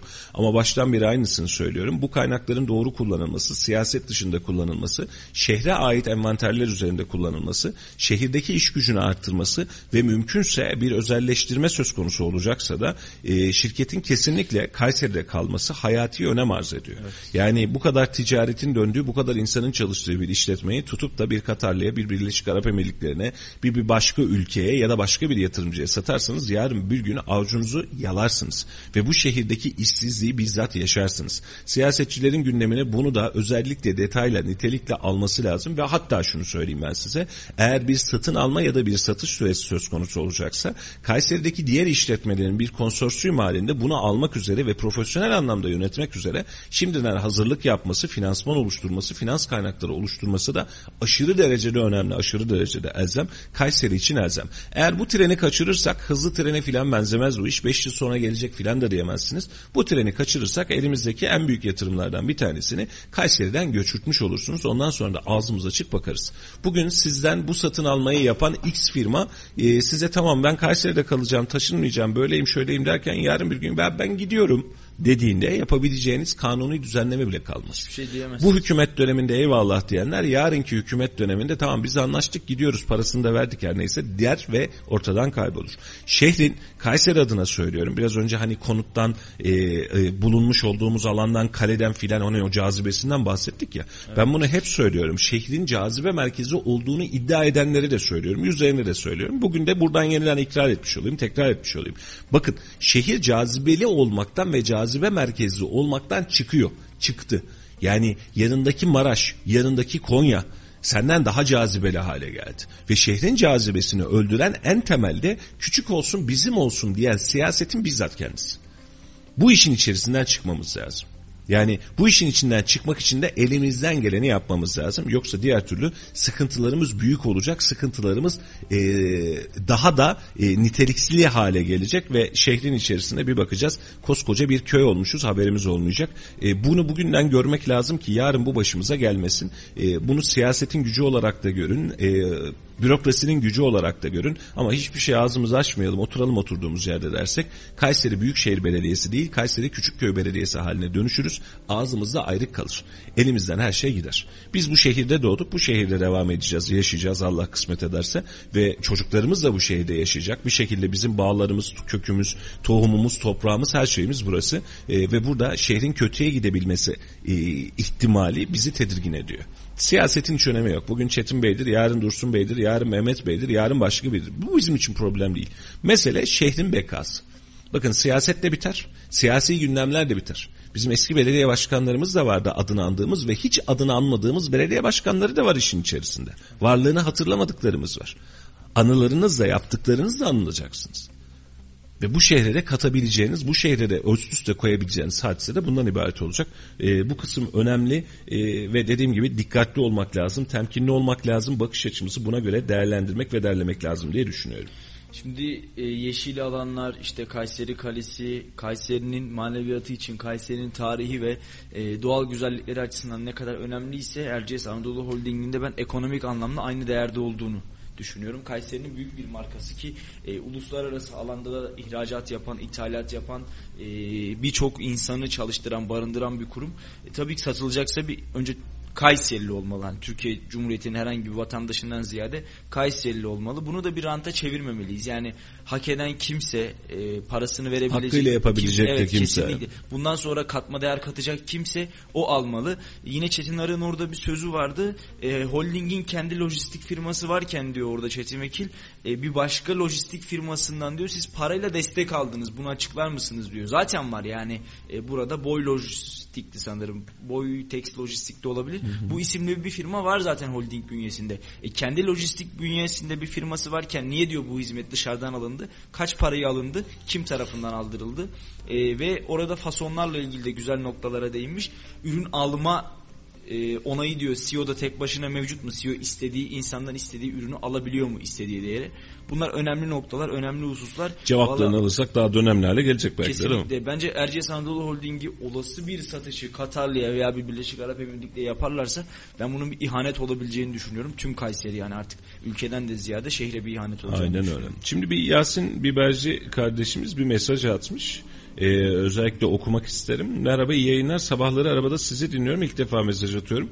Ağaçlandırma konusunda belediyeyi bilmem ama Orman Genel Müdürlüğü büyük çalışmalar yapıyor. Hakkımızı vermenizi dilerim. İsterseniz sizleri gezdirebiliriz, bilgilendirebiliriz. Yasin Bey biraz önce de aslında söyledim. Cumhurbaşkanımızın özellikle vermiş olduğu talimatla da e, yapılan ağaçlandırma çalışmasını çok önemli ve nitelikli buluyoruz biz. E, hatta birçoğuna da katıldık. Katılmaya da devam edeceğiz Allah kısmet ederse. Sadece onların değil özel sektör ya da özel vakıfların da yapmış olduğu ağaçlandırma çalışmasının içerisinde bulunuyoruz. Bulunmaya da çalışıyoruz ve bunu gerçekten çok önemli buluyoruz. Kendisi bu anlamda çok çok haklı. Ee, Orman Genel Müdürlüğü yoğun miktarda ağaçlandırma çalışmasıyla bölgede kırsal alanlarda ağaçlandırma faaliyetlerine devam ediyor. Kamu alanlarında, milli emniğe ait alanlarda e, özel ormanlar oluşturmaya başladılar ve bunu gerçekten değerli buluyorum. E, Yasin Bey'in kaçırdığı daha doğrusu belki de hani belki yanlış anlaşılabilecek kısımdır diye altını çizmeye çalışıyorum. Şehrin içerisinden bazen çıkamıyoruz. Hatta bu benzin fiyatları böyle devam ederse evden çıkamayacağız. Yani o kadar kısıtlı durumdayız. Ve şehrin betonarme yapısının içerisinde biz nefes alınabilecek daha geniş ve daha fazla ağaçlık alandan bahsediyoruz. Aslında temel ihtiyaçlarımızdan bir tanesi bu. Ve ağaç mümkünse her yerde olsun. Ve biz e, son yıllarda sadece Kayseri üzerinde değil Türkiye'de de aynısını yapıyoruz. Betonarme dik dik bloklarla bir beton şehir inşa etme çabasındayız. Çünkü rant burada, çünkü fayda burada, çünkü gelir burada, her şey burada. Şimdi bunu yaparken eğer siz insanlara yaşam alanları, kanunun müsaade ettiği, kanunun istediği yaşam alanlarını dahi aklı başında açarsanız nefes alacağız. Ama mevzuat şöyle gerçekleşiyor. Burada yeni bir yapılaşma var. Normal planlamanın içerisinde örnek olarak verin burada 10 dönümlük, 5 dönümlük, 20 dönümlük bir alan var. Ne alanı var? Yeşil alan var. Tamam yapılacak buraya yeşil alan yapılacak, park yapılacak. Bir bakıyoruz, aa biz buradan vazgeçtik. Niye? Meclise getirdik, biz buradaki yeşil alanı başka bir yere taşıdık. Buraya sağlık alanı yapacağız, okul alanı yapacağız. Bunu bile demiyor. Konut alanı yapacağız. O zaman siz oradaki insanların hakkını almış oluyorsunuz. Sıkıntılı bir süreç oluşturuyorsunuz. Ve mümkünse bırakın yeşil alanımız kalsın. Bırakın nefes alalım. Bu, bu şehir size de lazım. Sizin çocuklarınız, torunlarınız da bu şehirde yaşayacak. Kurmuş olduğunuz öyle Babil'in asma kuleleri gibi kulelerin içerisindeki yaşamdan bahsetmiyoruz. Evinizi botaniğe çevirmekten bahsetmiyoruz. Şehrin nefes almaya ihtiyacı var. Abi geçtiğimiz aylarda bir görsel görmüştüm. E, hangi şehir olduğunu hatırlamıyorum ama beni çok üzmüştü. Sayın Cumhurbaşkanı ziyaret edecek o şehri ve yerde çimler var. Çim normalde ne renk olur? Yemyeşil. Ve Sayın Cumhurbaşkanı oraya geleceği için belediye işçileri ellerinde boyalarla, püskürtme boyalarla o çimleri yeşile boyuyorlardı. Neden? Çünkü Sayın Cumhurbaşkanı gelecek, ziyaret edecek bakanlarla görsün. beraber yeşil görsün. Aa bakacak e, yakına da gitmeyeceği için çimin yanına bakacak her taraf ne kadar yeşil. Yemyeşil. Halbuki gelmeden ev bir saat evvel orası püskürtme boyalarla yeşile gelmiş. Yeşil verildi. elimizdeki betonları yeşile boyayarak, kahverengiye boyayarak buradan oksijen elde edemeyiz. Biz elimizdeki doğal alanları yapay bir mimariyle süsleyerek hayvanların, börtü böceğin burada yaşamasını da bekleyemeyiz. Şimdi ufak bir not geçeyim. Ee, 4 sene oldu herhalde bu bahsettiğime. Daha o zaman Cumhurbaşkanlığının bu ağaçlandırma çalışmaları henüz başlamadı. Kocaman bir alanda Mustafa Çelik Başkan zamanında kocaman bir ağaçlandırma yapıldı. 15 bin civarında filan ağaç dikilmişti yanlış hatırlamıyorsam. Müthiş bir şeydi. Yani o zaman daha bak bu kadar orman yangınımız yoktu, bu kadar hassasiyetimiz yoktu sağ için ve bir şey yapılıyordu. Yani ağaç dikmek adına sarımsaklı taraf hatta yerinde beraberinde söyleyeyim yapıldı. Ertesi sene oraya yeniden yolum düştü ve gittim. Ağaçlar kurmuş. Dibini araştırdık. İnatla o zaman Mustafa Çelik Başkan da gitmişti görevi bitmişti. Ee, sulanmamış. Emeğe mi yanarsın? Ağaca mı yanarsın? Yapılmayana mı yanarsın? Yani bu ağacın yaz sezonu içerisinde yeni diktiği için birkaç kez sulama ihtiyacım var. Ondan sonra zaten kendi döngüsüne kavuşur. Sana da ihtiyacı yok bu ağacın. Ve yapılmamış. Ve kurudu. Ve sonra aynı bölgeye yeniden ağaç dikildi. Ve o ağaçların yokluğu hiç fark ettirilmedi. Bir anda bir, bir, bir o kadar daha para Bir o kadar harcandı. da aynen öyle. Ya parasında da değiliz. Saatçim şu kadar gündemin içerisinde emekteyiz. Nitelikteyiz, büyümedeyiz, ormanlaşmadayız. Yazık. Söylediğimiz noktada bu yazık. Yapan olunca da el sağlıklarını söylemeyi biliyoruz. Bakın yine söylüyorum. Birileri çok karşı çıktı. Bu mevsimde ağaç mı dikilir? Ya kardeşim dikilir ya. Sen dikmeye niyet al yeter ki dikilir. Bak devletimizin bu anlamda ağaçlandırmayla alakalı çok önemli faaliyetleri var. Allah binlerce kez razı olsun. Binlerce kez razı olsun. Milyon milyon dikelim, milyar milyar dikelim. Bu dönemlerini, e, hasretini ve hevesini çocuklarımız, torunlarımız görecek ve keyif alacaklar inşallah. Yapalım. Yapalım. Yüz binlerce, milyonlarca, milyarlarca ağaç dikelim. Buna bir itirazımız yok. Ama yine aynı noktaya dönüyorum. Şehir merkezlerinde bize beton ağaçlar vermeyin. Bize ağaç verin. Bize toprak verin. Bize çim verin. Evet. Verin. Ayağımızı toprağa basabileceğimiz, çimene basabileceğimiz yerimiz yok neredeyse. Geriye kalan alanları da ticarileştirmeye çalışıyorsunuz. Niteliksiz hale getirmeye çalışıyorsunuz. Bırakın nefes alalım ya. Bırakın nefes alalım. Yani nefes alabileceğimiz yeri daha elimizden aldıktan sonra aa ne kadar da güzel. Bakın ya Kocasinan Belediyesi'nin karşısında bir park var. Müzenin içinde bulunduğu bir park değil mi? Ve bazen arada bir sağ olsun bizim Caner filan da fotoğraflarını çekiyor. Efsane güzel fotoğraflar çıkıyor, görsel çıkıyor şehrin merkezinde. Ne kadar güzel değil mi?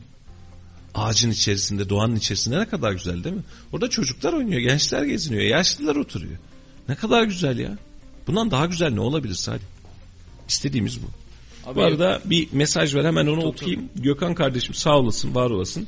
Her sabah pür dikkat dinliyorum. Sizin gibi gazeteci ve yayıncılara ihtiyacımız var. Halkın sesi olduğunuz tebrikler demiş. Gökhan kardeşim teşekkür ediyorum. Siz dinlediğiniz için, siz var olduğunuz için, siz desteklediğiniz için biz her gün daha özgür ve memleketimiz faydasına, memleketimiz milletimiz haline konuşmaya devam edeceğiz. Sağ olun, var olun. Abi yakında ben şehirlerin girişlerinde e, insanlara oksijen tüpü falan dağıtılacağını düşünüyorum. Çünkü e, başka şekilde nefes alacak durumumuz maalesef kalmadı. Senin de bahsettiğin park Mimar Sinan Parkı. Kediler, köpekler ağacın gölgesinde uyuyorlar. Bakıldığı zaman e, yaz aylarında yine ağaçta yetişen kestanelerin yere düştüğünü görüyoruz. Sonbaharda yapraklar dökülüyor ve Kayseri adına da orası ayrı bir görsel şölen de oluşturuyor aynı zamanda. E, yine evlenecek genç çiftler orada nikahlarını kıydırabiliyorlar Koca Sinan Belediyesi'nin hemen karşısında. E, efektif kullanılan bir yer. Yeri geliyor bir tema olarak kullanılıyor, yeri geliyor bir dekor olarak kullanılıyor, yeri geliyor yürüyüş alanı, oturma alanı, hastanede yakınlarını bekleyenler o çevrede iki tane de özel hastanemiz var. Orada yine parkta oturuyorlar, sohbet ediyorlar, zaman geçiriyorlar. Yazın mesela pandemi sürecini hatırlıyorum. Çocukların kısıtlamalarında bir ara verilmişti ya, belli saatlerde çıkabiliyorlardı. E, o süreçte aileler çocuklarını o parka getiriyorlardı. Çocuklar top oynayıp toprağa basıyorlardı. Yani e, çocukla doğanın kucaklaşmasını yine o parkta da yaşayabiliyoruz. E, bu tip yerlere daha fazla ihtiyacımız var. Daha fazla ihtiyacımız var. Daha fazla ihtiyacımız var. Hmm, Erkan kardeşim kaleyi yapan kişiler lütfen Sivas'taki meydandaki Şifahiye medresesine gidip gezsinler. Orada insanların ortamını görsünler demiş. Ee, biz de gitmedik Erkan'cığım o anlamda çok fazla malumatım yok. Ee, ama bir gün e, Gezici Radar ekibini gönderelim bir oradan da bir çekim yapalım inşallah.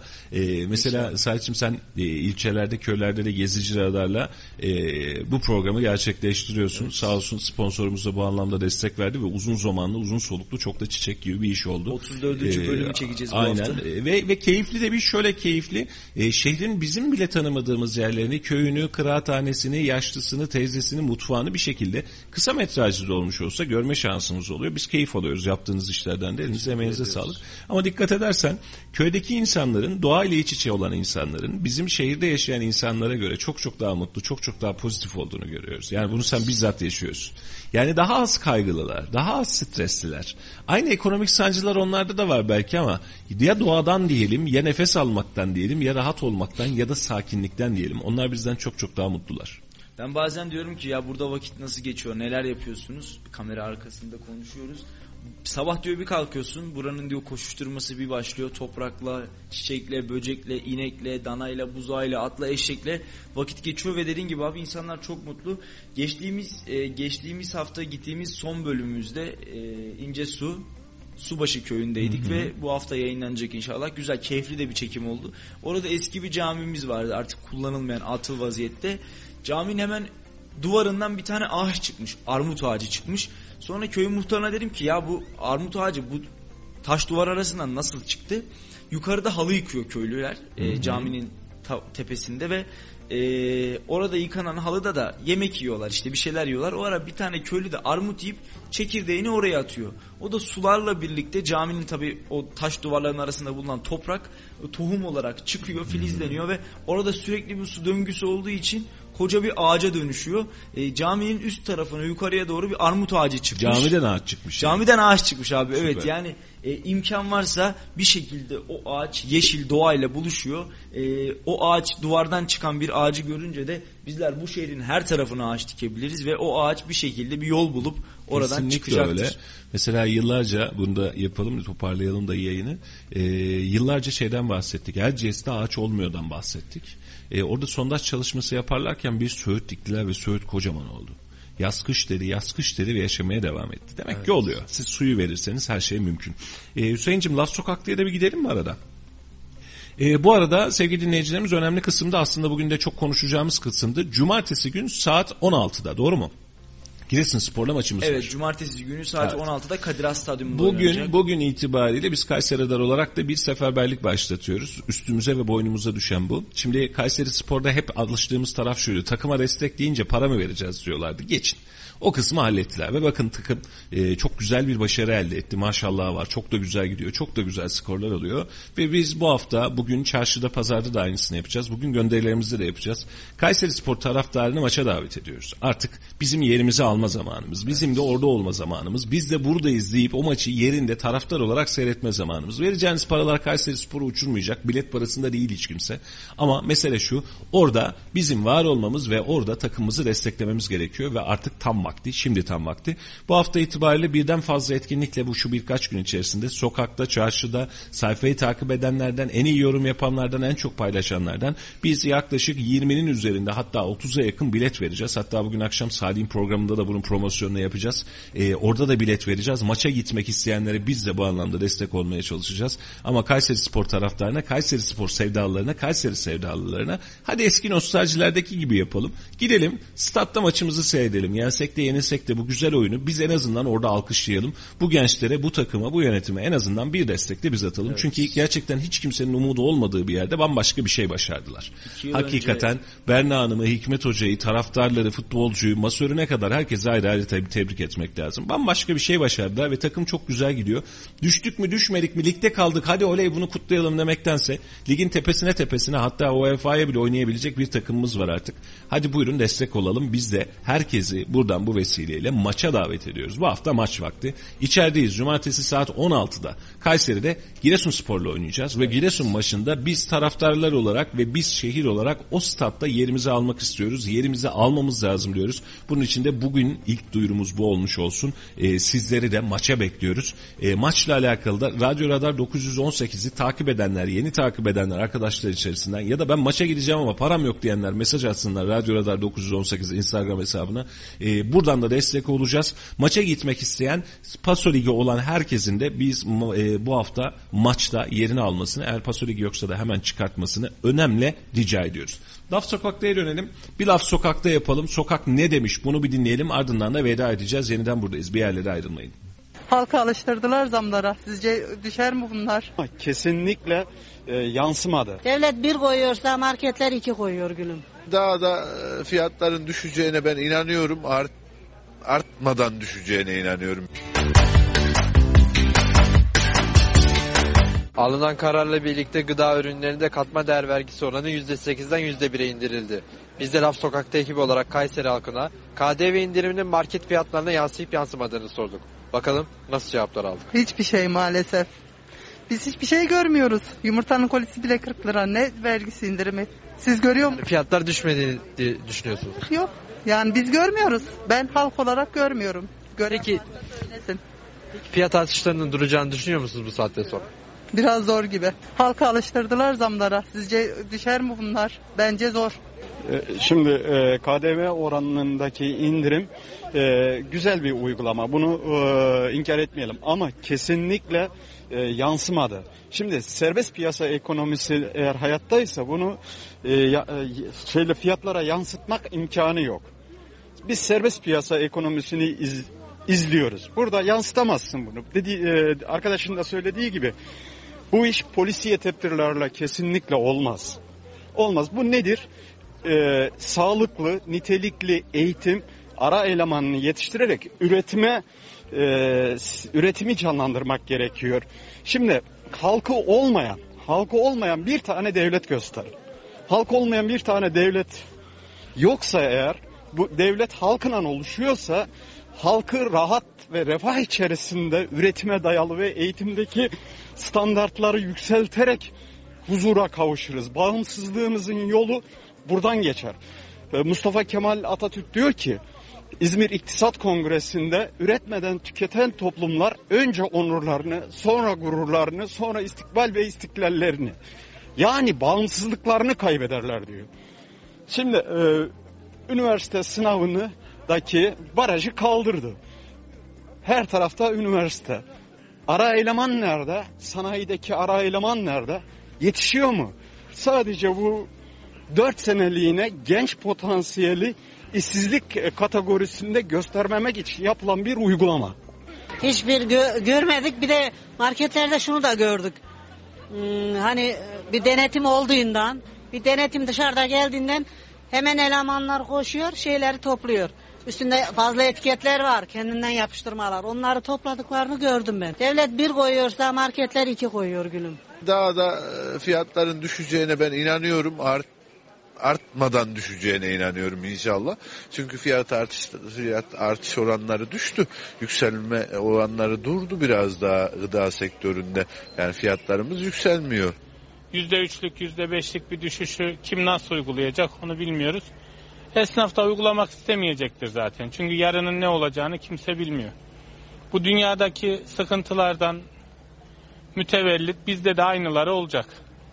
Peki bu vergi indiriminin gı- gıda ürünlerinde fiyat artışını durdurabileceğini, engel olabileceğini düşünüyor musunuz? Yani durdurmaz ya. Onu durdurabilmesi için bizim neslimizin üretmeyi öğrenmesi lazım. Ee, yani yıllardır türkü çağırıyoruz gençlere bir şey üretin, ortaya bir şey koyun, kendinizi geliştirin diyoruz.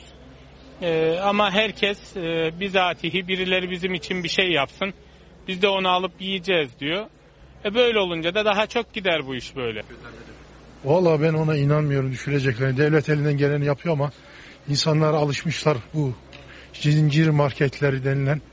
Bunun denetlenmesi gerekiyor. Devlet tarafından ürünün tarladan pazara kadar gelip ne kadar olduğunu bunu e, devlet tarafından denetlenmesi gerekiyor. Devlet elinden geleni yapsa da bu insanlar acımasız.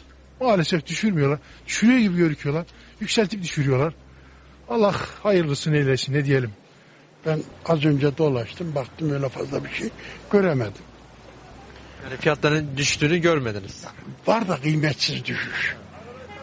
Onun için ben fazla bir şey göremedim. Peki fiyat artışının bu yapılan indirimlerden falan ardından duracağını düşünüyor musunuz?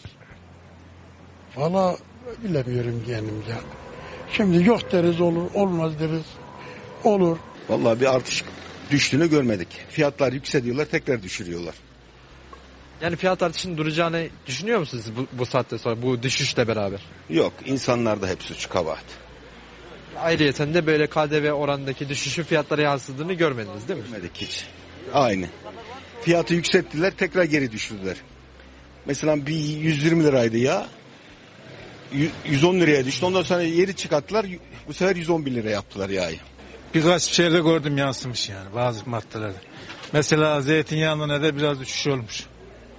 Ne kadarlık bir aklınızda var mı bir rakam? 10 lira falan düşmüş yani. Yani vergi bu vergi indiriminin fiyatlara yansıdığını gördüm. Gördüm gördüm. Yalnız undan ne de daha yok da şeyde var. Zeytinyağında ne de bazı şeylere düşmüş yani. Pek e, pek yansıyacağını sanmıyorum. Çünkü e, petrolün, doların bu kadar pahalı olduğu bir ülkede hiçbir şeye yansımaz yani. Durduramazsın. Her şey dolara, petrole, doğalgaza, e- elektriğe endeks, endeks, endeks olduğu müddetçe bunların ucuzlaması imkansız yani. İmkansız. Yani fiyat artışlarının duracağını düşünüyor musunuz şu anda? Yok, imkanı yok. Durduramaz. Hele AKP hiç durduramaz şu anda. Yalnız bu e, ne kadar inerse insin bu e, fiyatlar yarı yarıya olması lazım. Bu sene yazın bir ayçiçek yağı 70 milyon liraydı.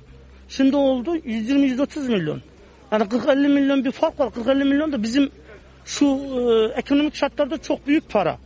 Bir, ya, bir bidon yağda 5 litre yağda 50 milyon e, 50 milyon eğer fark oluyorsa e madem indireceklerse aynı fiyata düşsün. 70 liraydı. 75 olsun 80 olsun. 120 milyon sırf bir yağda. Diğer bütün ürünler de aynı. Yani yüzde yüz katladı. E biz asgari ücret kaça çalışıyorduk? İki buçuğa çalışıyorduk. Şimdi 5 milyar olması lazım. E 4 250 oldu. Değil mi? Onun yarı yarıya inmesi lazım. Özellikle mazot, o mazot, o mazot olsun, gübre olsun yüzde yüz arttı. E, mesela e, ben bir köylü olarak geçen sene bir darp gübresini 3 milyon liradan alıyorduk. Şimdi darp gübresi üç- e, 12 milyar 12 milyar oldu tonu. Şimdi gıda ürünlerinde KDV şey oranlarının düştüğünü gördünüz mü hiç böyle markete bakkala falan girdiğinizde? Ben görmedim. Aynı ceza kesiliyor diyorlar bütün marketlere gidesin bütün marketlerde. Yani burada belki 15-20 kişi vardır herkese de sorabilirler. Ceza kesiliyor adam yine aynısını yazıyor ertesi gün yapıyor. Hiç görmedim ben ve bunun da doğru olduğunu kabul etmiyorum. Devletin bunda bir sürü kaybı var. Onların üzerine gitsin bu KDV'yi kaldırmasınlar. Yüzde sekizden